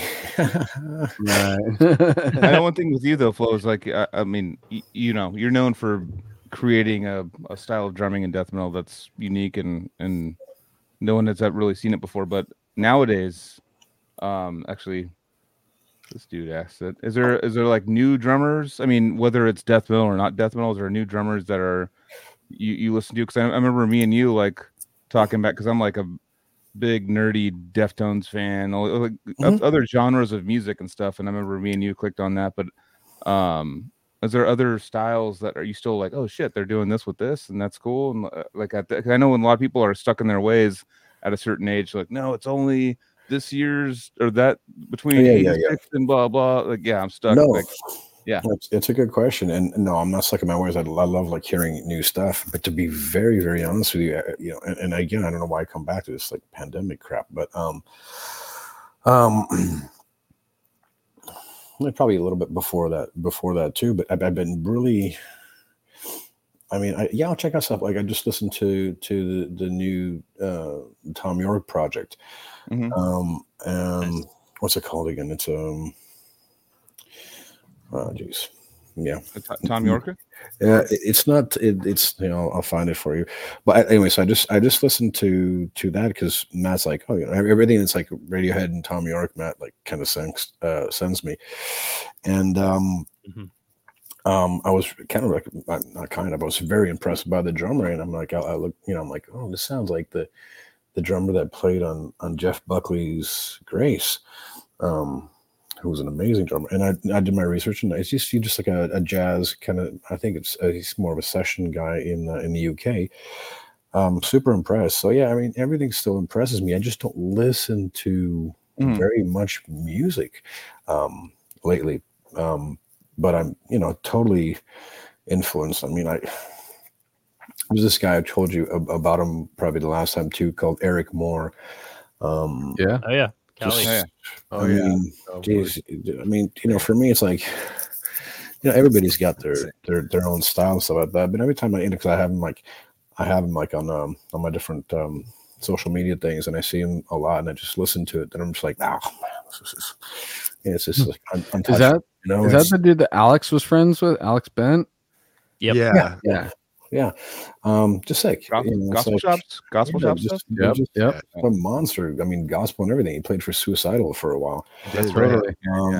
And it's just, you know, I just hear people like that, people like that's on the new Tom Yorke, and I'm just it's inspiring again. It's like, oh, cool, I can, you know, grab this idea, you know, grab that idea. But to actually like, you know, like go through like new music and pinpoint and listen to it, I could, I guess, when I'm driving and stuff like that. But other than that, I just don't have that time or that alone space. So pretty much the only time I would, you know, like enjoy checking out new music and stuff like that would probably be on tour. You know, like just in a bunk, you know, just relaxing or whatever. But yeah, but absolutely. I mean, there's so many great musicians out there, and people have been, you know, inspired by so many years of talent, and you know, and they're keeping the machine going, and you know, a lot of them are coming up.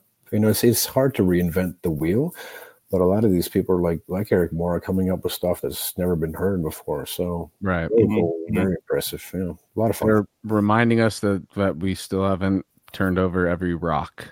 Right. Exactly. Yeah. Speaking of that, I would just love to go back a bit and just like hear about like how you got like started like putting your drum set together and growing up and like building it and like getting into extreme drumming and that. Have we covered any of that yet? No, we can get that's good. I'd love to talk about that. Or did you take lessons? Time, you mean? Yeah, exactly. Yeah. Literally, like, what was the first piece of drum shit you bought and whatever? I don't know. I just want to know. I want to know. You know, going back to how you got into drumming and. Yeah. I tell this story all the time. So I started my folks and I were in France. We crossed this music store and I saw that, you know, I saw a drum set. I'm like, oh, that looks cool, you know. And they're like, oh, you know, let's go in and check it out. And then they end up talking to the you know, the drum department dude over there and whatever. And then we set up a lesson and I do this lesson and it was like the worst. I mean, I was six. Okay, but I mean, the teacher had the whole drum set covered except for the snare, and he just told me to hit, you know, 1, 2, 3, 4, 1 for like, I don't know if it was a half an hour or an hour, but it seemed very long. And that's it, you know, like didn't uncover anything, didn't say like, you know, sit down, you know, go around a little bit, then we'll get to the lesson. No, it was very dry, and it totally turned me off. So I didn't go back. And then when we were in Chicago, my father, and I mean, I just pursued the drum thing. I was like, oh, cool, drums. And when we were in Chicago, my father like bought this used Slingerland kit, kind of like polished it up, spray painted it, you know, cleaned up all the hoops and stuff. And at first it was, I guess like a 4-piece or a 5-piece. You know, a couple cymbals, and then I really liked it, and I just started adding more pieces because it was from this dude that had a bunch of stuff, and yeah, and you know, at one point when we came to Montreal, I bought my first Pearl kit, you know, nice. Pearl Export, double bass, okay, 5 or 6 toms, started adding a few more cymbals, you know. Okay. You know, until the point where, like, you know, at one point in the Cryptopsy career, I had this like top tier rack that my buddy Reg, great guy here, one of my best friends here, and amazing drum tech, had built. Unique. Everybody copied him after that. Even the, you know, Pearl copied him on all his designs. And then after that, it started. The cymbal stayed except for the top tier, but the cymbal stage, which was about like, you know, 9, 10. Cymbals, 11 cymbals maybe, but the drums got smaller because I'm getting older. So by then I'm like, why 2 bass drums? Why carry that extra bass? Well, that went down. 1 less tom. Sometimes it's like 1 less floor tom. But but the basics stayed. I mean, the kind of cage and the cymbals stayed and stuff. So, you know, it's like that. It's like getting older, you get bigger, and then, or, you know, when growing up, and then as you get older, you start to shrink back. Shedding all the unnecessary stuff the way down. So, but I mean, so many people, you know, have told me, you know, just go back to that big kid, and now it's really impressive. It looks really professional and stuff like that. And I'm just like, how does it look? And for me, you know, as not seeing it as mm-hmm. As a fan point of view, I guess I'm seeing it as like, isn't it more impressive that I can do this on the small kit? You know, actually. But then again, it just, I know that people that maybe don't know much about drumming and stuff like that, like, you know, they love a drum solo, and when there's a huge kit, they're more impressed because of the kit, because it's to a lot of people, drums are interesting. It's like, oh, you know, it's either like the mom and pop toy store or Toys R Us, you know. It's it adds theatrics too, you know, like it makes the show bigger because you're seeing the bigger kit. And sure. I mean, I everybody loves watching a Neil Peart drum solo where he's got the 360-degree setup, electric kit in the back, and all utilizing it throughout the whole entire 15-20 minute solo or whatever. I want to get it. I like, you know, I like that too, but then I like Eric Moore playing on this tiny kit and making it sound like, I know I agree with that. When you had mentioned how impressive it is to have a drummer that's playing this full big sound out of the least amount of pieces in the kit that is in front of him. I find that to be way more impressive than some, you know, prog drummer. That's, well, I that's impressive too. But I see what you're saying. It's impressive either way. Mm-hmm. Yeah. It's just, you know, a matter of, again, you know, time, resources, energy, you know, but I don't know. I mean, it's in the back of my head, right? So it's maybe that's the next step, is to go back to the double bass and then add that rack tom and blah blah blah. Yeah, we shall see. Maybe for the old school set, maybe. But before we dove into this, there was one question, piggybacking what we were talking before this, mm-hmm. is I want to know currently, because you said you barely listen to music, so mm-hmm. I wanted to know when you listen to music on.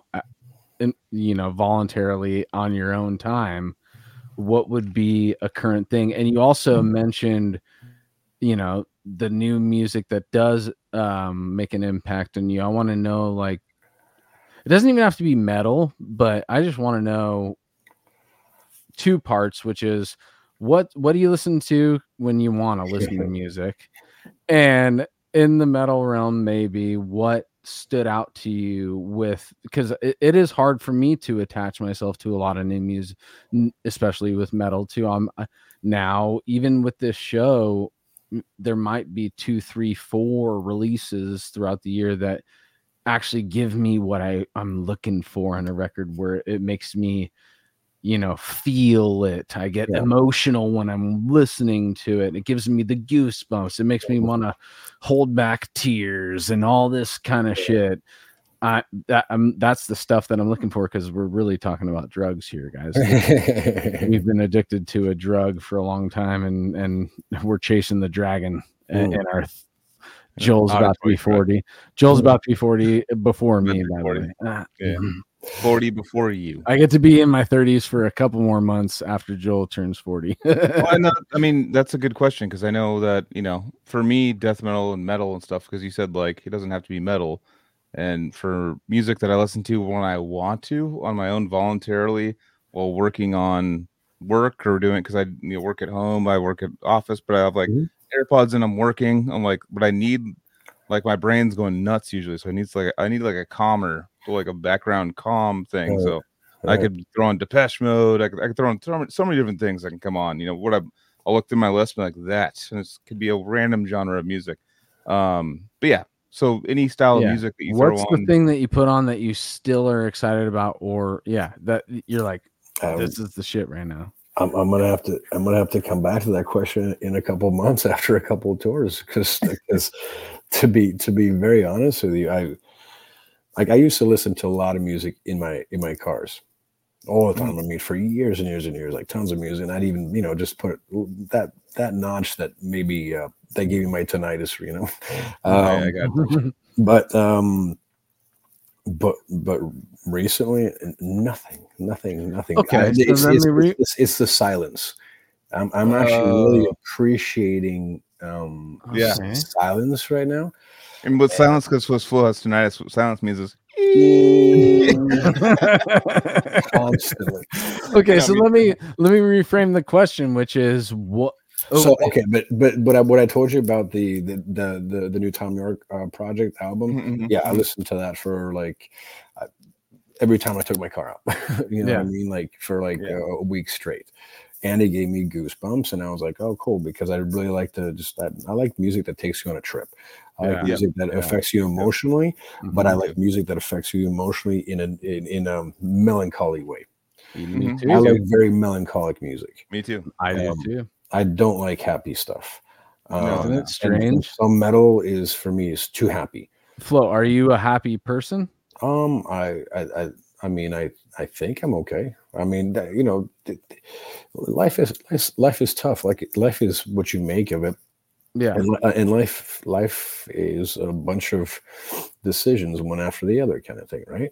Mm-hmm. So the reason why I asked that, and it was very blunt how I asked that. I'm sorry, the reason why I asked it is because I've come to realize that, maybe just for me personally, the reason why I like melancholy music so much is because I don't have enough melancholy in my real life.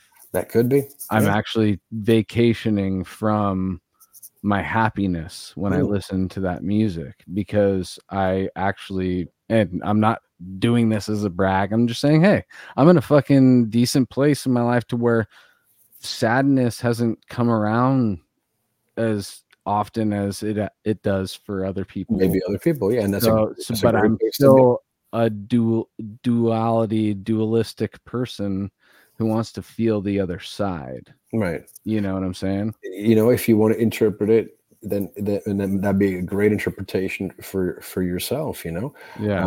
I've been in different stages of happiness throughout my life, but I've always preferred the melancholy classical music to, you know, the non, let's say, you know? Oh, totally, dude. I know I was going to get roasted as soon as I said that in the chat. No, but it's a total point. Like he's like in a very cute way. He's like, you're a pussy, dude. But besides, you're a pussy. Like, no, but self-analyzing is fucking. I'm a loving guy. You know, I'm surrounded by love. You know, that's amazing. That's a great place to be at. That's and congratulations. I'm not very happy too. I feel like I'm flexing, dude. I'm sorry, dude. It's cool to be grateful though. Like you sound like you're grateful. Like you got your family, you know, and you got like that's cool, man. You know, absolutely. Yeah. That's another level of respect right there. That's very cool. Oh yeah. I think a lot of melancholy music for me, kind of brings it. Kind of harkens back to not the infinite sadness, but I'm saying like it kind of like harkens back to like I don't know, just like trying to like appreciate people or appreciate things that I've not appreciated. Mm-hmm. I don't know. It's kind of one of these old. I have no idea what it is. I have no idea. I know what you're saying, dude. You kind of get nostalgic for the sad. We're talking about like dramatic TV, like the reality television and stuff with people that like that. And to me, like it's kind of my version of it because I like it's like this weird feeling I'm seeking of. It's not necessarily matching my life at all, but it like brings an emotion back to me that kind of like spices things up a little bit. Cause when you're like work, make decisions, work, do things, blah, blah. Then you got like a melancholy song coming on. You're just like, all right. It's kind of like a feeling that you get again, that kind of like reinvigorates you, which death metal used to do when I was younger. And now kind of like melancholy music kind of brings that back a little bit. I'm just making that up off the fly, but I would assume that has some correlation. I have a little thought just to wiggle in there real fast. Like, I've heard at one point somewhere that it was like, oh, you shouldn't, you know, or just a different perspective of looking at like major and minor and like music as like more like daytime and nighttime kind of thing, like super bright and super dark. And it's almost like some super happy Mozart's like song is like standing out, just looking right up into a bright sun. Like it's just like too much, like happy kind of thing. It's like, and why do we like sunsets? Like, why do we like things that are a little darker or like heading into that dusk? It's like or just Darth Vader. Yeah, exactly. Yeah, no, but there's something like super. There is that though. But that makes sense. Rooting for the villain or like you know like a dusk. It's really like if you take any story tale or anything, what's really the twist in that story that like it could be happy things, all these things, and then there's a twist and there's a thing and there's a villain or a thing like that. And so we're just acknowledging that that's like the most exciting part of that. And it, musically or whatever, I mean, going back to Black Sabbath or something, like it just to have that, or you know, I don't know, just or in like movies and stuff, and doesn't have to be like always to the max extreme. Like we appreciate all the different levels, but I think like just way more interesting, like in something. Yeah, that's a good point, dude. I agree with you. I also think to an extent, happy music sounds a little more similar to itself, and there's more types of melancholy and sadness than there are there is happiness. Point. That's a good point. Yeah. I'll give you guys an example if you remember this. I think it's a Pestilence song for sure. I think it's called Presence of the Dead.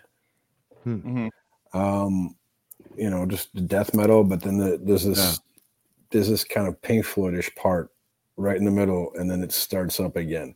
When that hits, and I think late 80s, early 90s, and I heard that, I wasn't sold on the kind of extreme death metal kind of thing. And when I heard that, I'm like, oh, okay, crap. So you can incorporate this aggressive, fast-paced kind of music and kind of classic rock if you wanted to. You know, yeah. It was like learning. I was really young. It's cool. And when I heard that, and it's very melancholic. I'm not going to say that, you know, that, well, did I compare it to Pink Floyd? Did I, you know, I'm going to say. No, I'm listening to that part you're talking about right now. I just went to it and found that middle. Yeah, Joel does that quite often. It's kind of like Pink Floyd-ish kind of thing, right? We can't say that they're lighter, happy, shiny people, you know? Yeah, and that touched me. See, that gave me a feeling. I'm like, oh, cool. Yeah. Cool. I mean, it's just it's been like that all the time. And I think I see that in Cryptopsy's music too. There's this crazy chaotic there's this calculated chaos that happens throughout certain songs, but you'll harness it and then have this epic melodic section that we all like just attach ourselves to when we listen to it. Mm-hmm. It's like, oh, all of a sudden, dude, I was just taken through, you know, the all the thorns and bushes and shit tearing me apart, and then all of a sudden there's this oasis of like, and then you're throwing the thorns back in your face. Huh? Yeah, the thorns are right across that, but you go, at least you get. And then there's a swamp, like epic area. Yeah. That's what Opeth did for me. That's what Opeth did. I was like, when someone finally showed me like an Opeth, like got me finally into Opeth. Like, see, that's a journey. It's a journey. It's an up and down. I like the beginning. I like the heightened. I like the sad. I like when it brings you back to the heightened again at the end, and just like you or whatever it does ends with the sad. Whatever it does, it like brings you on a journey, and you're like, well, Jesus Christ! When you're done, you're like, it's like an emotional roller coaster. Yeah, it's a metaphor for getting in a vehicle and somebody taking you on a safari, dude. And you're like, check out these fucking crazy animals over here, and you're like, whoa! Girl, birds, lions, birds. So coming back to your question, that's what I like. Hell yeah! You know what I mean? And you understand the journey because we just went through. You guys understand? It's a journey. It's an emotional ride. You know, and it could be really happy. Another good example for that is Heart have a song called Little Queen. Mm. And it's really funky, starts off really great groove, really great playing, but then there's that thing that happens in the middle, which you don't hear in rock anymore, unfortunately, unless it's like kind of like Radiohead or stuff like that. And it just it's so like kind of dark and depressing, and then it goes back to the funk, and it's just a perfect example of you know, not a roller coaster, but an emotional ride. Or Blue Oyster Cult's fucking what's the song? What's their most famous song? What's the one? The Reaper. Yeah. There's tons of parts, and then all of a sudden there's that evil like. In the middle, and then they go back to and you're just like, fuck yeah, dude, that part in the middle was the sickest part of the song. Yeah, see, those were called back when they were called rewind moments. Yeah, you know, I heard that band Paramore. So it's like it's called Hard Times is the song. It's called Hard Times, and it's a beach song. It's all. It's all like, it's all about her wanting to kill herself. And I'm just like, fuck yeah. I was like, oh, it's like a popular band, but I was like, holy fuck, that's hilarious. I mean, to me, it's hilarious, but it's also like showing the emotion of like faking being happy, but like having depression. And I was like, damn, that's smart. Like that's dark. It's dark. Yeah. I have an incredible tie in here, which is that Paramore just announced that they are going independent, and Cryptopsy, you guys were independent. I forget. Did you guys remain independent, or have you signed? Oh no, we're with a Nuclear Blast. Yeah, you're with Nuclear Blast now. Yeah. So since this last album, So just because of thinking about Paramore, who are sick, by the way, a great modern pop rock band, but they are going independent now, which is kind of a big move. They say they're going to support. Independent record stores and stuff as ambassadors or whatever. But how was it being independent when Cryptopsy did it, and how is it now back on a label? Different times, different responsibilities, you know? I mean, you know, for sure that, you know, record sales were more lucrative for the band, but at the same time, there wasn't as many because it wasn't pushed as much much because there wasn't a whole huge, there was a great team in back of it, but not as big as, you know, say Nuclear Blast Records. Mm-hmm. Right. You know, we still had management and I mean, for touring and all that stuff. You know, big shout out to EMG who are doing a great job for us. It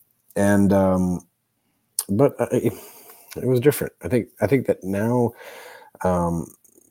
all the members are really on the same page. We were before, but more so now, and everybody's chipping in and stuff a lot more. And it just makes sense to have that push because we want to do more with these years coming up. Before it was a little bit more like slower pace and stuff. And so, yeah, I mean, you know, today it's a record label, and we're really happy with the results, with a good team that they provided, and Charles, you know, from Abysmal and stuff. We're looking. I mean, we we just asked him, you know, you guys want to do this? We're going to do a second one with you. So, you know, nice. we'll keep going and see what happens. You know, it is a gamble, like doing the the self stuff, because it's basically like, do you want to do the marketing and all the work that goes in? It was a lot of work, yeah. Yeah, it was a ton of work. Yeah. So but like, then again, I know Matt's doing a lot of work on his own with that too, and you know, with his podcast, he kind of opened up a lot of doors for him to and to communicate with a lot of people, and so it's like, yeah, it's less work for us, but at the same time we're doing more, so we're doing more work. But it's great. I mean, like I said, it's like, you know, different time, different day, and now it's always like, you know, one day at a time. You know, I feel like the new, I mean, we had this band Zoth on, and I feel like they're on to something with partnerships with labels rather than doing like full signings to labels. You know, they're doing partnerships where they're like, no, we're the owners, but like you can sell it here. Here's what we need to get paid, or we want to like help you guys and help us, but like not take all the proceeds. Take too much of the proceeds. And I feel like because CDs, you know, what the fuck are CDs now? I'm gonna ask our kids in 10 years what are CDs? They're gonna be like, oh, there's like these like things I put my coffee on in the morning. Like, I don't, it's one, and like cars aren't coming with them. Computers aren't coming with it. It's like one of those things where it's, I'm taking you guys with me for a second. Sorry. If you're going to piss, I'd be hilarious. Slow footage. Number two, actually. Dude. But let me devil's advocate you real quick, Joel. So, and shout out to Zoth. You guys are you're a band that excited me to know that you guys were DIY and you were putting out such quality music, and that's why you've been on our show a couple of times, and we've always been repping you. But from a record label's perspective, with that type of deal versus the band that you invest X amount of thousands on, who's gonna be first on the list for promotion, distribution, and all that stuff? From the label's perspective, it's probably not going to be Zoth, because that's just like, we see your potential, we want to be helping you out and backing it. Do you guys think that they're gonna really put as much energy into that deal? It's a gamble. It's just a gamble. I mean, it's like for them, sure. Like they were building their own, they're booking their own tours, they're putting their own shit. Yeah, I mean, if there's 200 people a show, the label really doesn't have to do anything in that they just gotta back it in a certain way, however they make the deal. So I understand. Yeah, the record label. I'm just talking about like up and coming bands, like the people that want to like put a bunch of work into the back end of things. But like, because I mean, I'm just thinking about streams, and I'm thinking about Spotify, and I'm thinking about all these things that are now the climate of listening to music. It is. It kind of, I mean, I feel like a lot of record labels are a little worried right now, and I feel like they have to change their role rather than just like signing a band, but to partner with bands for, you know, for just a partnership. It's not like no one owns anything. It's just like a money kind of like, it's like a, do you want to sell our record for this much? And do you like it? And, well, you know, it's like, it's going to churn into something different is all I'm saying. And I'm sure it will. And there's more bands to deal with too. And they can't just all of a sudden, you know, they're not making as much money as they used to make. Mm-hmm. So they can't start hiring all these different people. So having these collab things, you know, is probably a smart way to go. Yeah. Right. Yeah. So, I mean, it makes sense. You have to adjust to this, climate. Yeah. This, you know, change this, you know, climate is changing so fast actually. Yeah, I mean, it could be a good idea, but everything's a gamble, right? So no, totally. I mean, with Nuclear Blast or Metal Blade, then you know that some guy or of 150 people are going to listen to it in Egypt, and you know it's going to get like distributed, which is good. That's like the main thing. It definitely the new Cryptopsy definitely feels more pushed than the latest couple Cryptopsy releases. I feel like Asgamora Burns is a little more out there. Yeah, yeah. I kind of see it every day. I would hope so, because then I'd have to. I mean, you know, it has to. I mean, that's why we. It, you know, it could be because it's a full length too, but I think it has a lot to do with the record label and also the, you know, the willingness of the boys pushing as well on their sides and stuff. And like that, your guys, and the fact that it's a fucking. It's a really solid Cryptopsy album. It's so sick, dude. Yeah. It's hard for that to happen. I'm gonna say it again. Cryptopsy does this thing with me where I'm never gonna be disappointed with the newest thing, even though it's different than the last one. Right. I don't know what it is about you guys, but I know that I'm just ready for whatever you're going to throw at me. And when it finally gets thrown at me, I accept it and I love it, you know? Great. That's good to hear, man. Thank you. Yeah, dude. And you guys just reinvigorated that once again in the live experience too, because the live experience with a band, whether you're familiar or not, that if it's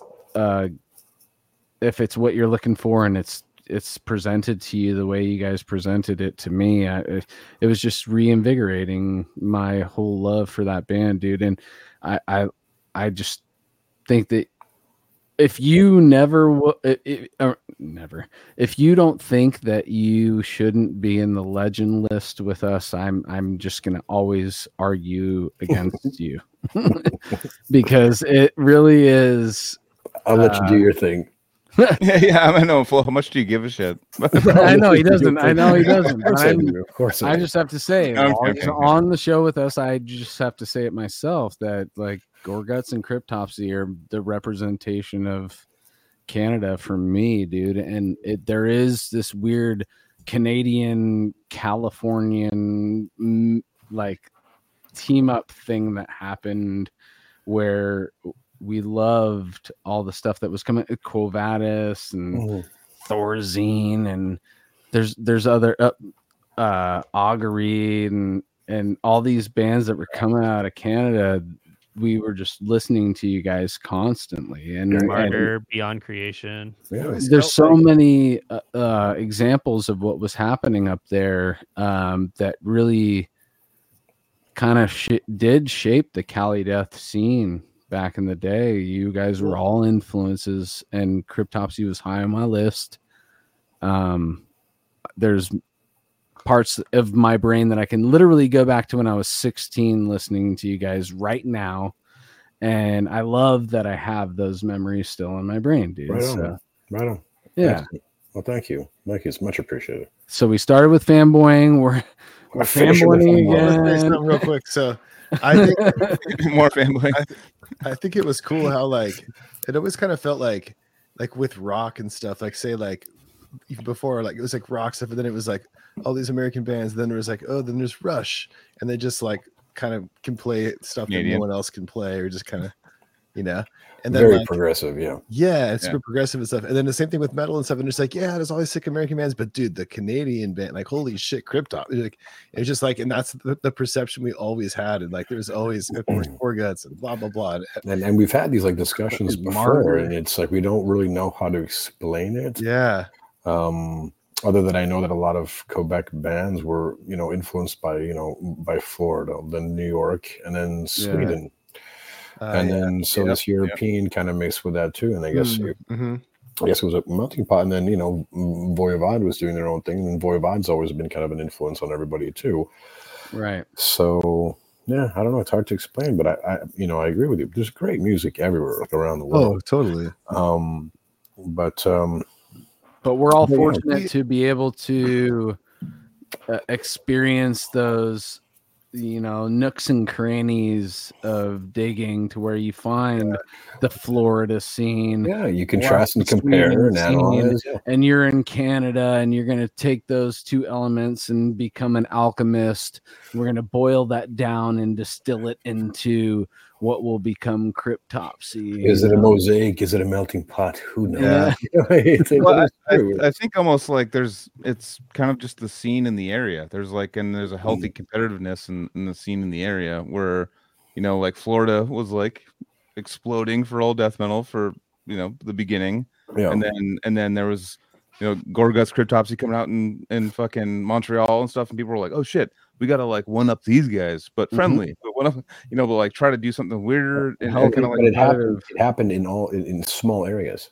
First, very small areas. So probably like bands in the same jam space kind of thing, you know, beating off each other and say, well, no, yeah, they got to marshal this and that. Well, I want one, you know, and then I mean, you know, we pretty much sum it up to that, you know. But it really is like that. Competition, egos. Death and Atheist were hanging out. The boys and all the Cali Death boys. All of us were in the fucking storage unit. Like, it makes sense, right? And all, these we make these concentrated little bubbles of creativity that everybody is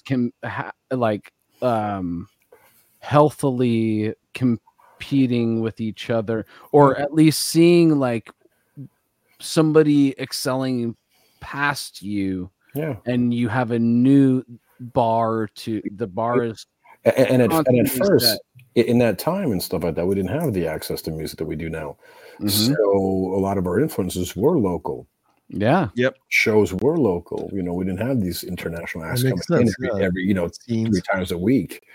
So I think that we locally, we influenced one another. You're all excited about like a certain style of music or whatever. And then like you go to the jam space of the guy next to you that's playing something similar. And like, whoa, they're doing that too. Then it kind of like, you get to see it, and then you get to like kind of mesh it into everything. Yeah, totally. What are you going to say, Casey? Sorry. I think we were like interviewing. I was trying to remember who it was. I think it was Hannes, you know, from Obscura and Necrophagus and all that. And we were like, we just asked, so somebody asked him flat out, like which country do you think has the most technical like metal, the most crazy he was just like, Canada. Like, I think it was him, maybe someone else, but anyways, it was just like, oh yeah. It was the most forward-thinking metal. Yeah, and technical doesn't have to just mean like the most complicated time signature. It could be so many things, but like just so outside the box too, like just like I feel like, and even, I mean, Cryptopsy and Gorguts, like, I mean, there's so many great bands, but let's just kind of narrow it down to the big, you know, the old school big dogs in our death metal scene. Like, you guys were just doing shit that no one else was, like, you guys had such an original sound that was so clearly you know, it's just like, oh, that's Cryptopsy. You just know, it just sounds different. And even the recording and everything, and it sounded great, you know. But it was really good. Like it was, and that's again like going to the shows and like seeing you guys play, and you guys ripped it up every time. Like you always live are so good, and it was just so cool. It was like, yeah, you know, there's the Florida sound, there's the you know all that, and there's sound, and then it was just like, and then Cryptopsy or Gorg, I don't know. Well, Gorguts was doing that sound a little bit too, like Scott. Was it competitive out there back then? Like was there a competitive? Yeah, I mean, it was pretty competitive. I would say, especially when you're, you know, younger and stuff, and you're like, oh, you know, trying to outdo the, you know, the next guy at the bar kind of thing. Yeah, I guess it was. But you have to realize also that, you know, you guys heard that, but we didn't hear that. You know what I mean? We didn't, you know, we were just doing what we were doing. Mm-hmm. So we were deliberately trying to sound different. We were trying to sound as good as the Florida mixes, but in our meager ways that are, you know, so. Yeah, and upgrading your own sound. Like, well, I mean, yeah. But it was like, just as good sounding. It was just like different. Like, it's like everyone has different, you know, and like, dude, like especially like None So Vile, like that record has a very iconic recording sound that like makes it so great. Also, like just the way, I mean, I love all your albums, but like, dude, that one is just like such a classic, like for when I go back to the old days, you know, like just it's typically, you know, well, usually it's always None So Vile, you know, yeah. But it's that healthy competition that we have to praise it, dude, because that's kind of have to, you know. It's what is driving this whole thing to get to where we're at today and where it's going to go. Because it drives everything, though. It drives everything in life. It's humans having the sexual partner they're competing for, or it goes like back to the food we need to get. It's like, you know, it's like animal instincts. Exactly. But I think that our positive and healthy aspects of that competition in death metal is what made it excel past. I mean, pop music. Yeah, pop music. You're right, because we were competing for sound and speed and technicality and all that. Mm-hmm. We weren't competing for money. Exactly. Mm-hmm. I think it made a big difference. There's the artistic aspect of that competition still there. Yeah. I feel like that in European music or European death metal, like more a lot. I don't know. Like it's like, there's a lot of different, I don't know. I'm just getting all into that, but yeah, whatever. The point is like having freedom to just like make the music as real as you want it to be and not thinking like, oh, this riff's going to get like people breakdancing and shit, like throwing arms around and shit. Like, you know, like are we going to sell a bunch of records? Like that's cool and all, but like, it's cool to just be like super pure to your art and just be like, we don't give a fuck like about that. Like it just, but people like you're gonna have a ton of fans. They're going to love it. And that's, you guys have always been huge in my eyes, you know? Well, that's where the ego is in our shit is because we're making it for us first. That's what I also think too. It's disconcerting on the road though when you're a band like Cryptopsy or a band like Suffocation, and I've seen it many times before where you are on tour with them and then there's a new band that's been out for 3 years and everyone's screaming every fucking like the Ensassault and they're like it's like the most basic shit and you're like, we were trying to go like harder, and they're all like 19. Yeah, they're all 19, just like whatever. 19, dude, like the whole like 5,000 like a neck tattoo and like yeah. I mean, I hear that, and that's life. It is. That's part of the gamble too, where you're trying to make money that you like and that you think is cool, rather than making money that's for somebody else, so that you can put some dough in your pockets to the masses, and not yourself. Yeah. Exactly. Yeah. That's that's that's why we're doing this on a Thursday night and stuff like that. Yeah. And not on mainstream TV. You know what I mean? And we should be too, because I mean the stuff that we say, as far as I'm concerned, is much more interesting than mainstream TV. Shout out to all. And this is, I'm sorry, I'm giving us a fucking plug to the show, but we just passed 3,000. Well, Flo was giving us a little praise. He's Flo's talking about ego. He's like, yeah, I know, dude. Yeah, but shout out to us. That's all good, man. Share the wealth, I guess. Right? Like, we just passed 3,000 subscribers on YouTube, dude. So we've never even said anything about that on the air yet. So we just got no train wreck whatsoever, dude. That's awesome. A praise to the community, dude. And I love that congratulations happened. Guys, most definitely, dude. And that's true, dude. We're here talking about this on a Thursday night, your time, our time, because we love it, dude. That's what it is. We love what you do. We love what we do. We're trying to just contribute to this thing that we have over the years constantly just bet on and know that this is gonna if we give something to this, it's going to keep going no matter what. Yeah. Just like that train. That train, actually, no. Death metal is not that train. That death metal is the train that gets across that bridge and still keeps going and fucking adds a couple of fucking cabooses in the back along the way. Or it goes in the water and turns into a boat. I mean, but no matter what, it's like you run out of gas on tour and you just can't keep the train going. You'll never stop death metal. That's the whole point, dude. No, it's been it's just getting bigger and bigger as far as I'm concerned. Totally. Yes. Oh, yeah. Now you got the Kardashians wearing Cryptopsy shirts and shit. Dude, what we are is, okay, we're going to do the train analogy, dude. It's fucking Back to the Future and the things that Doc throws, Back to Future 3, where he throws the fucking things in the what's the hot spot in a train, dude? You throw all the fucking coal and no, it's not the caboose. the caboose is in the back. Where you throw all the coal.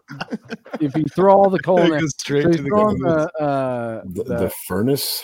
Yeah, furnace. Maybe there it is. That's the furnace. Engine, bro. We are just the little pieces of dynamite that he throws in there, dude. And each one of them gets a little train that kept on doing whatever. Anthony knows a lot about cars, but not a lot about trains. My metaphor is.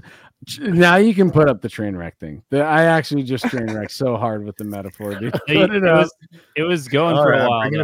Bringing it back. I was trying to figure out how we could get across that bridge, dude. But no, that's me right there. We're gonna, Anthony, you were like solid right there. You had it, and then it just like at the very end. You guys get my idea, though. We're the. It keeps getting hotter and hotter as they throw the little fucking. No. Like a little Maryland Death Fest logo on this. It gets faster and faster. He has to throw the fucking. All right, here's not the count, here's the. No, I'm not gonna keep going because I just keep losing it. I have to keep going deeper and deeper. Metallica is the first one. What's your favorite? So, what's your favorite shoe? Oh shit! That's good. I mean, it's Casey's clip thing. What's your favorite shoe? What's your favorite shoe? No, I was trying to change it. That was my segue. Usually, I won't rely on Joseph with this stuff, but all right, they're just trying to get me save away from me, dude. Save us, Joseph. It might be time to. I mean, I'm sitting next to my drums. Actually, I have one more question. There was a chat question. Talking over it. Sorry. Oh, you were gonna go into something. Sorry, dude. I'm just feeling very inspired to jam a little bit before I head home. Yeah, go play for us. Go play the intro to Cold Hate Warm Blood right now, dude. I can't, but I can play all the None So Vile songs from the top of my head. That's been in my DNA for years. Yeah, nice. Oh, yeah, that's play a little something. It'll be my bedtime song. Yeah. All right. All right.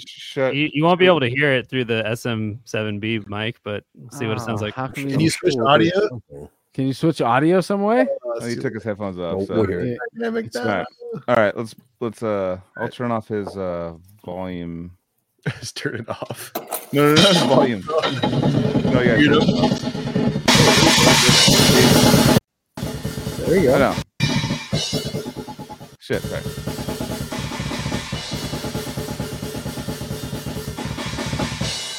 Uh huh. Oh yeah, we can hear it. Nice, dude. That was sick. I found the sound setting right as you stopped. That was awesome. Don't ask me to name the song, but could you hear it? Actually, I just hear that. Yep. That was some quite familiar. No, I that was definitely the first song off None So Vile, right? Yeah. Crown of Horns. Yeah, there you go. Okay. Yeah, and I've only played it for 20 years. Like, yeah, that sounds familiar. I've been playing for the last two tours. That'd be a funny segment is like test Flo's memory. Oh, yeah. You ever play Hot Love Warm? Yeah. Oh, that'll be part 3. We just bring Flo on and just test him the whole episode. I wonder who's taking Lion Mane supplements, so I'm getting better. Yeah, nice. I wonder who can do a blast beat on a desk faster, Flo or Joel? Because Joel can do it pretty fucking fast. Crazy twitch, like the little. I can't play the drums though. I have a twitch, and I don't even masturbate with the same. Did you do that like 2-finger thing on the yeah. We did that in like, Europe and stuff. I remember like Naveen, all these drummers coming up to me and just going like, or people going like, let's like battling me, and I would like beat them like, what the fuck? I mean, it's kind of a gravity blast, right? When you do it like that, it's technically the gravity blast is crazier because you gotta like have a different angle. But you're just hitting on the. But I'm saying you're hitting on the upstroke as well as the downstroke. Yeah, it's like. Shit! That's pretty fast. It's got like a solid. That's pretty fast. You just got What happens when you work in the office and you have a desk all the time? Yeah, no, I've had it since I was a kid. I mean, and as I said, it's my non-dominant hand, so I don't use it for my my Joel's screen. Joel's screen is half of Neil Peart's drum set around him right now, dude. It's just.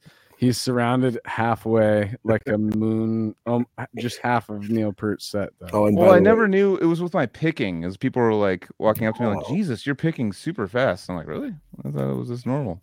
Yeah. And then I went did this little like, yeah, and I remember like taking lessons from like my good friends that are like, you know, big time players and stuff, And I was like, I don't want to like downpick this. And they're like, you can downpick that? Like, keep doing that. And I was like, fuck, that's what I'm trying not to do anymore because I want like economy. Like, I'm getting older. I don't want to like, I can downpick fast. I don't want to do that anymore. Sounds like, that's like the tough Metallica old school, like, or whatever, Gorgasm. You want to take the compliments, see?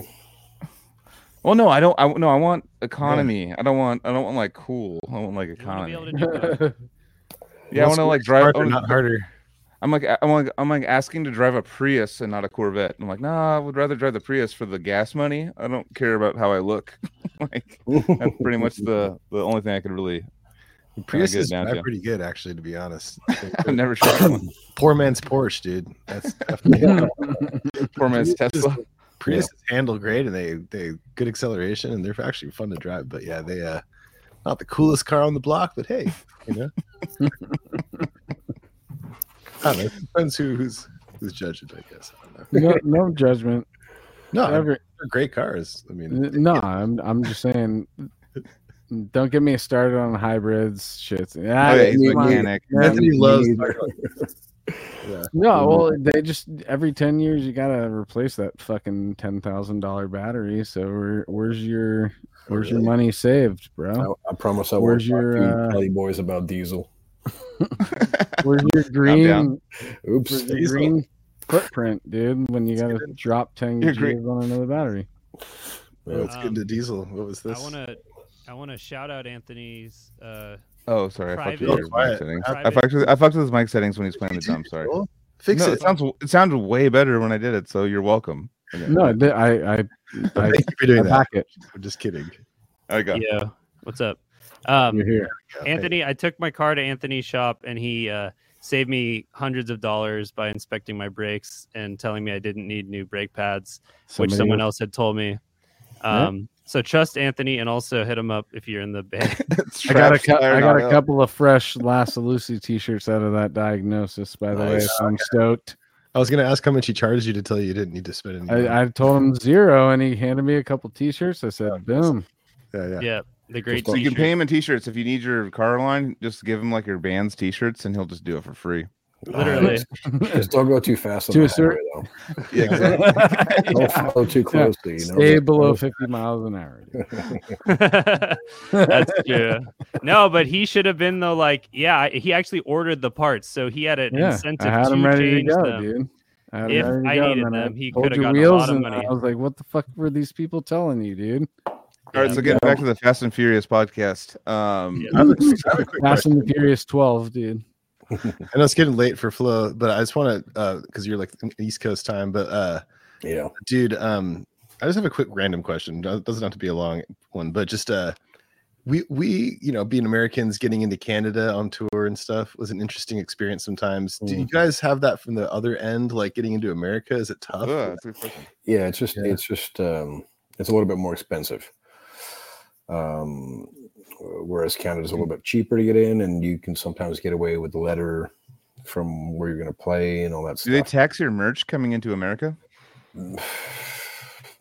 Again, I don't know, maybe. I don't know. I was like knocking on wood again. Not recently, but they can. Yeah, they can totally be unfair, and or they can be fair. But yeah, and you can get taxed in Canada too, coming in from the States on merch. Yeah, we've had the whole count out and stuff. Where they count all your merch and stuff, and I mean, you know, just have to, you know, borders are borders. You have to play smart, but it's tough. It's an unfortunate, you know, thing too, because we're so much alike, you know. Yeah. Mm-hmm. But that's politics, and that's money. Somebody's gonna make money somewhere, right? It's totally. All the people that you go to the airport and TSA, you might find a fucking asshole that just wants to really, you know, play and roll that day. You know, absolutely, and same thing at the border too. You might run. I've always found customs officer just really wants to play that role that day. Just be a sweetheart, like everywhere you go. Like I've worked in customer service when I was a kid, and I feel like people that are assholes never get their way, and I never gave them their way when they were dicks. I never was like, oh yeah, you make a point. I was like, I'm gonna make your life fucking harder as hard as I can. You're an asshole and you just need to learn a lesson. But like being a sweetheart and being like, "Oh, whatever you want, it's all good." Yeah, sure. Yeah, and you know, and sometimes they'll be persistent. And there's, you know, sometimes I have lost my cool in the past, actually lately, in Asia. But you always have to be respectful and show respect anywhere you go. And I mean, if you get it back, then great. Oftentimes that's how it is, and sometimes it's just you fall on that bad apple, you know. Yeah, are you going to be Bill Robinson running outside? Remember, I don't know if you remember this. We were. It was going into England or UK. We took a ferry there, and I woke up and Bill Robinson had his shirt off at the border and was running around. What the fuck are you talking? I was like, oh my god, what the? Oh, that's right. Yeah, that was kind of like, what's going to happen next? I know. Yeah. It's like, oh, okay, how am my wrists ready for these cuffs? I don't know. Yeah, yeah. Was that getting into which country? Was it getting into France or England or? It was. I remember the UK just like being like it was like a. I fell asleep on a ferry and I woke up and Bill was like screaming with his shirt off outside, and there was cops. Yeah, the UK border. I'm sure that's where it was. Yeah. Yep. France, I think. Yeah. So speaking of our performing and touring out of the country and all that shit, you guys just recently became the first metal band to play in Saudi Arabia. Yeah. Oh shit! We don't need to talk about that yet. I know we're 2.5 hours into the episode bringing that up, but that's what we were just talking about sparked that in my mind. So take us through that real quick before we getting in. What was that like? No, it was super smooth. I mean, there was like paperwork to fill out and stuff like that, and it was a little bit different. But then again, I mean, you know, you've seen one border, you've pretty much seen them all. Mm-hmm. But it was really cool. We were like, you know, we were told this a little bit before going, and we're the first international metal band to play Saudi Arabia, which has been developing over the past 6 years like crazy. It's developing. And then they told us, Metallica's coming in a few weeks, but you guys are the first one. We're like, what? You beat them. Yeah. So I was like, that's some good advertising right there. So hell yeah. What was it like though? Just like once you got in, what was the ride in like and loading in like? Was there anything different that you are used to? No, it was like, you know, it's a very rich area. Okay. Yeah. And you know, the Gigi, our promoter, was just amazing young lady who took care of us because we were there 3 days, 3 or 4 days actually, and you know, they drove us to the hotel. We got there late, of course, you know, luggage and all that stuff and blah blah blah. Yeah. It was great. You know, the only thing is we're Canadians, and you know, Matt and beer and all that stuff. There's absolutely no alcohol. Yeah, you can drink there. Yeah, so, yeah. But they're making extremely touristic and beautiful places, and I don't want to step out of line, but I have a feeling that might change. So yeah. I mean, I understand the no alcohol thing a little bit from their perspective, because it's just like you watch the show Cops for like it's all every is like a drunk guy going like and then having to tackle him, and like that's like 90% of Cops. So it's like they probably are looking at the data going like, hey, that's obviously religion and stuff, but it's a religious thing. That's where it is. Yeah, that's where it is. But it's like I don't want to deal with. It's not the show Cops, dude. It goes way back further than the original television. But it's understandable. Yeah, exactly. They don't want to deal with modern version of why they may be saying that. It's great. But it's a mix of like really modernized culture with this, still old school kind of clothing, and I was sincerely impressed. Damn. That's I said first metal, but first international metal. So that actually shows that there's a few metal bands. There's metal there, and that's cool. And absolutely. Krasakauta was in Iraq. Krasakauta, they were a metal band during the Iraq War that was practicing, and then they'd be like go to their practice spot, and it'd be got hit by a fucking missile. Oh, we have to start all over. I'm like, there's like a whole documentary on them. I'm like, holy shit! And they're just like, we're gonna keep doing it. Fuck yeah, they're like playing Slayer covers or whatever they're doing, but they're like, they're into it. They're just like, fuck yeah, we're gonna keep doing it. And I'm like, holy shit! It's still times don't change, huh? Exactly. Crazy times. Exactly. Banana Town. Cool, dude. This was really cool, dude. And Flo, thanks for hanging out, Flo. Thanks for having me again, man. I really appreciate you giving us your time. Is Flo short for anything? Yeah, it's Florence. No, it's not Florence. It's Florent with a T, so it's Florent. Oh, so you don't pronounce the T, so it's Florent. Yeah. Oh, okay. It's the masculine version of Florence, I guess. It's supposed to be an old name, and now it's fitting. Yeah. I think Flo's way sicker, though. And actually, I lived in the States because, I had a hard time pronouncing Florent because you can pronounce it in French. Okay, that makes sense. Yeah. I said, call me Flo. Well, that's a girl's name. I said, I don't care. Call me Flo. It's like our friend Erland. It's like, it's Erland. He doesn't like Erland. He likes it to be like, Ireland. He's all, just call me fucking Alan. That's what he just like was just all, fucking call me Alan, dude. I don't want to hear Ireland anymore. I want to hear Alan. But it actually, I always associated Flow with Flow State and what you sounded like while you were playing. That's a perfect name for drumming. What's funny is that I work at this place called Flowtron, and it's they make like space fixture things and stuff, and I do IT for them, and like it's the main place I work at, like for my company, and I'm there like a lot, and they're great. And it's funny because I do so much stuff with them all the time that like how your voice text, if you use voice, it like recognizes acronyms and things. Right. And so FLO in capitals is like their company acronym that we use on a daily basis. And I was like texting the guys about that. I was like busy, and I'm like trying to talk about the episode. I'm like, the Flow's come out, and it was all capitals. It was like L. I was like, God damn it! Like no, like I just delete you. I mean, I do get pictures of a lot of Flow things around the world. Definitely. I'd like to sit and eat pho with Flow. Well, like I'm talking about drumming and like getting into that Flow state. It was like really cool. Oh, sorry. No, that should be like pho and fla. I've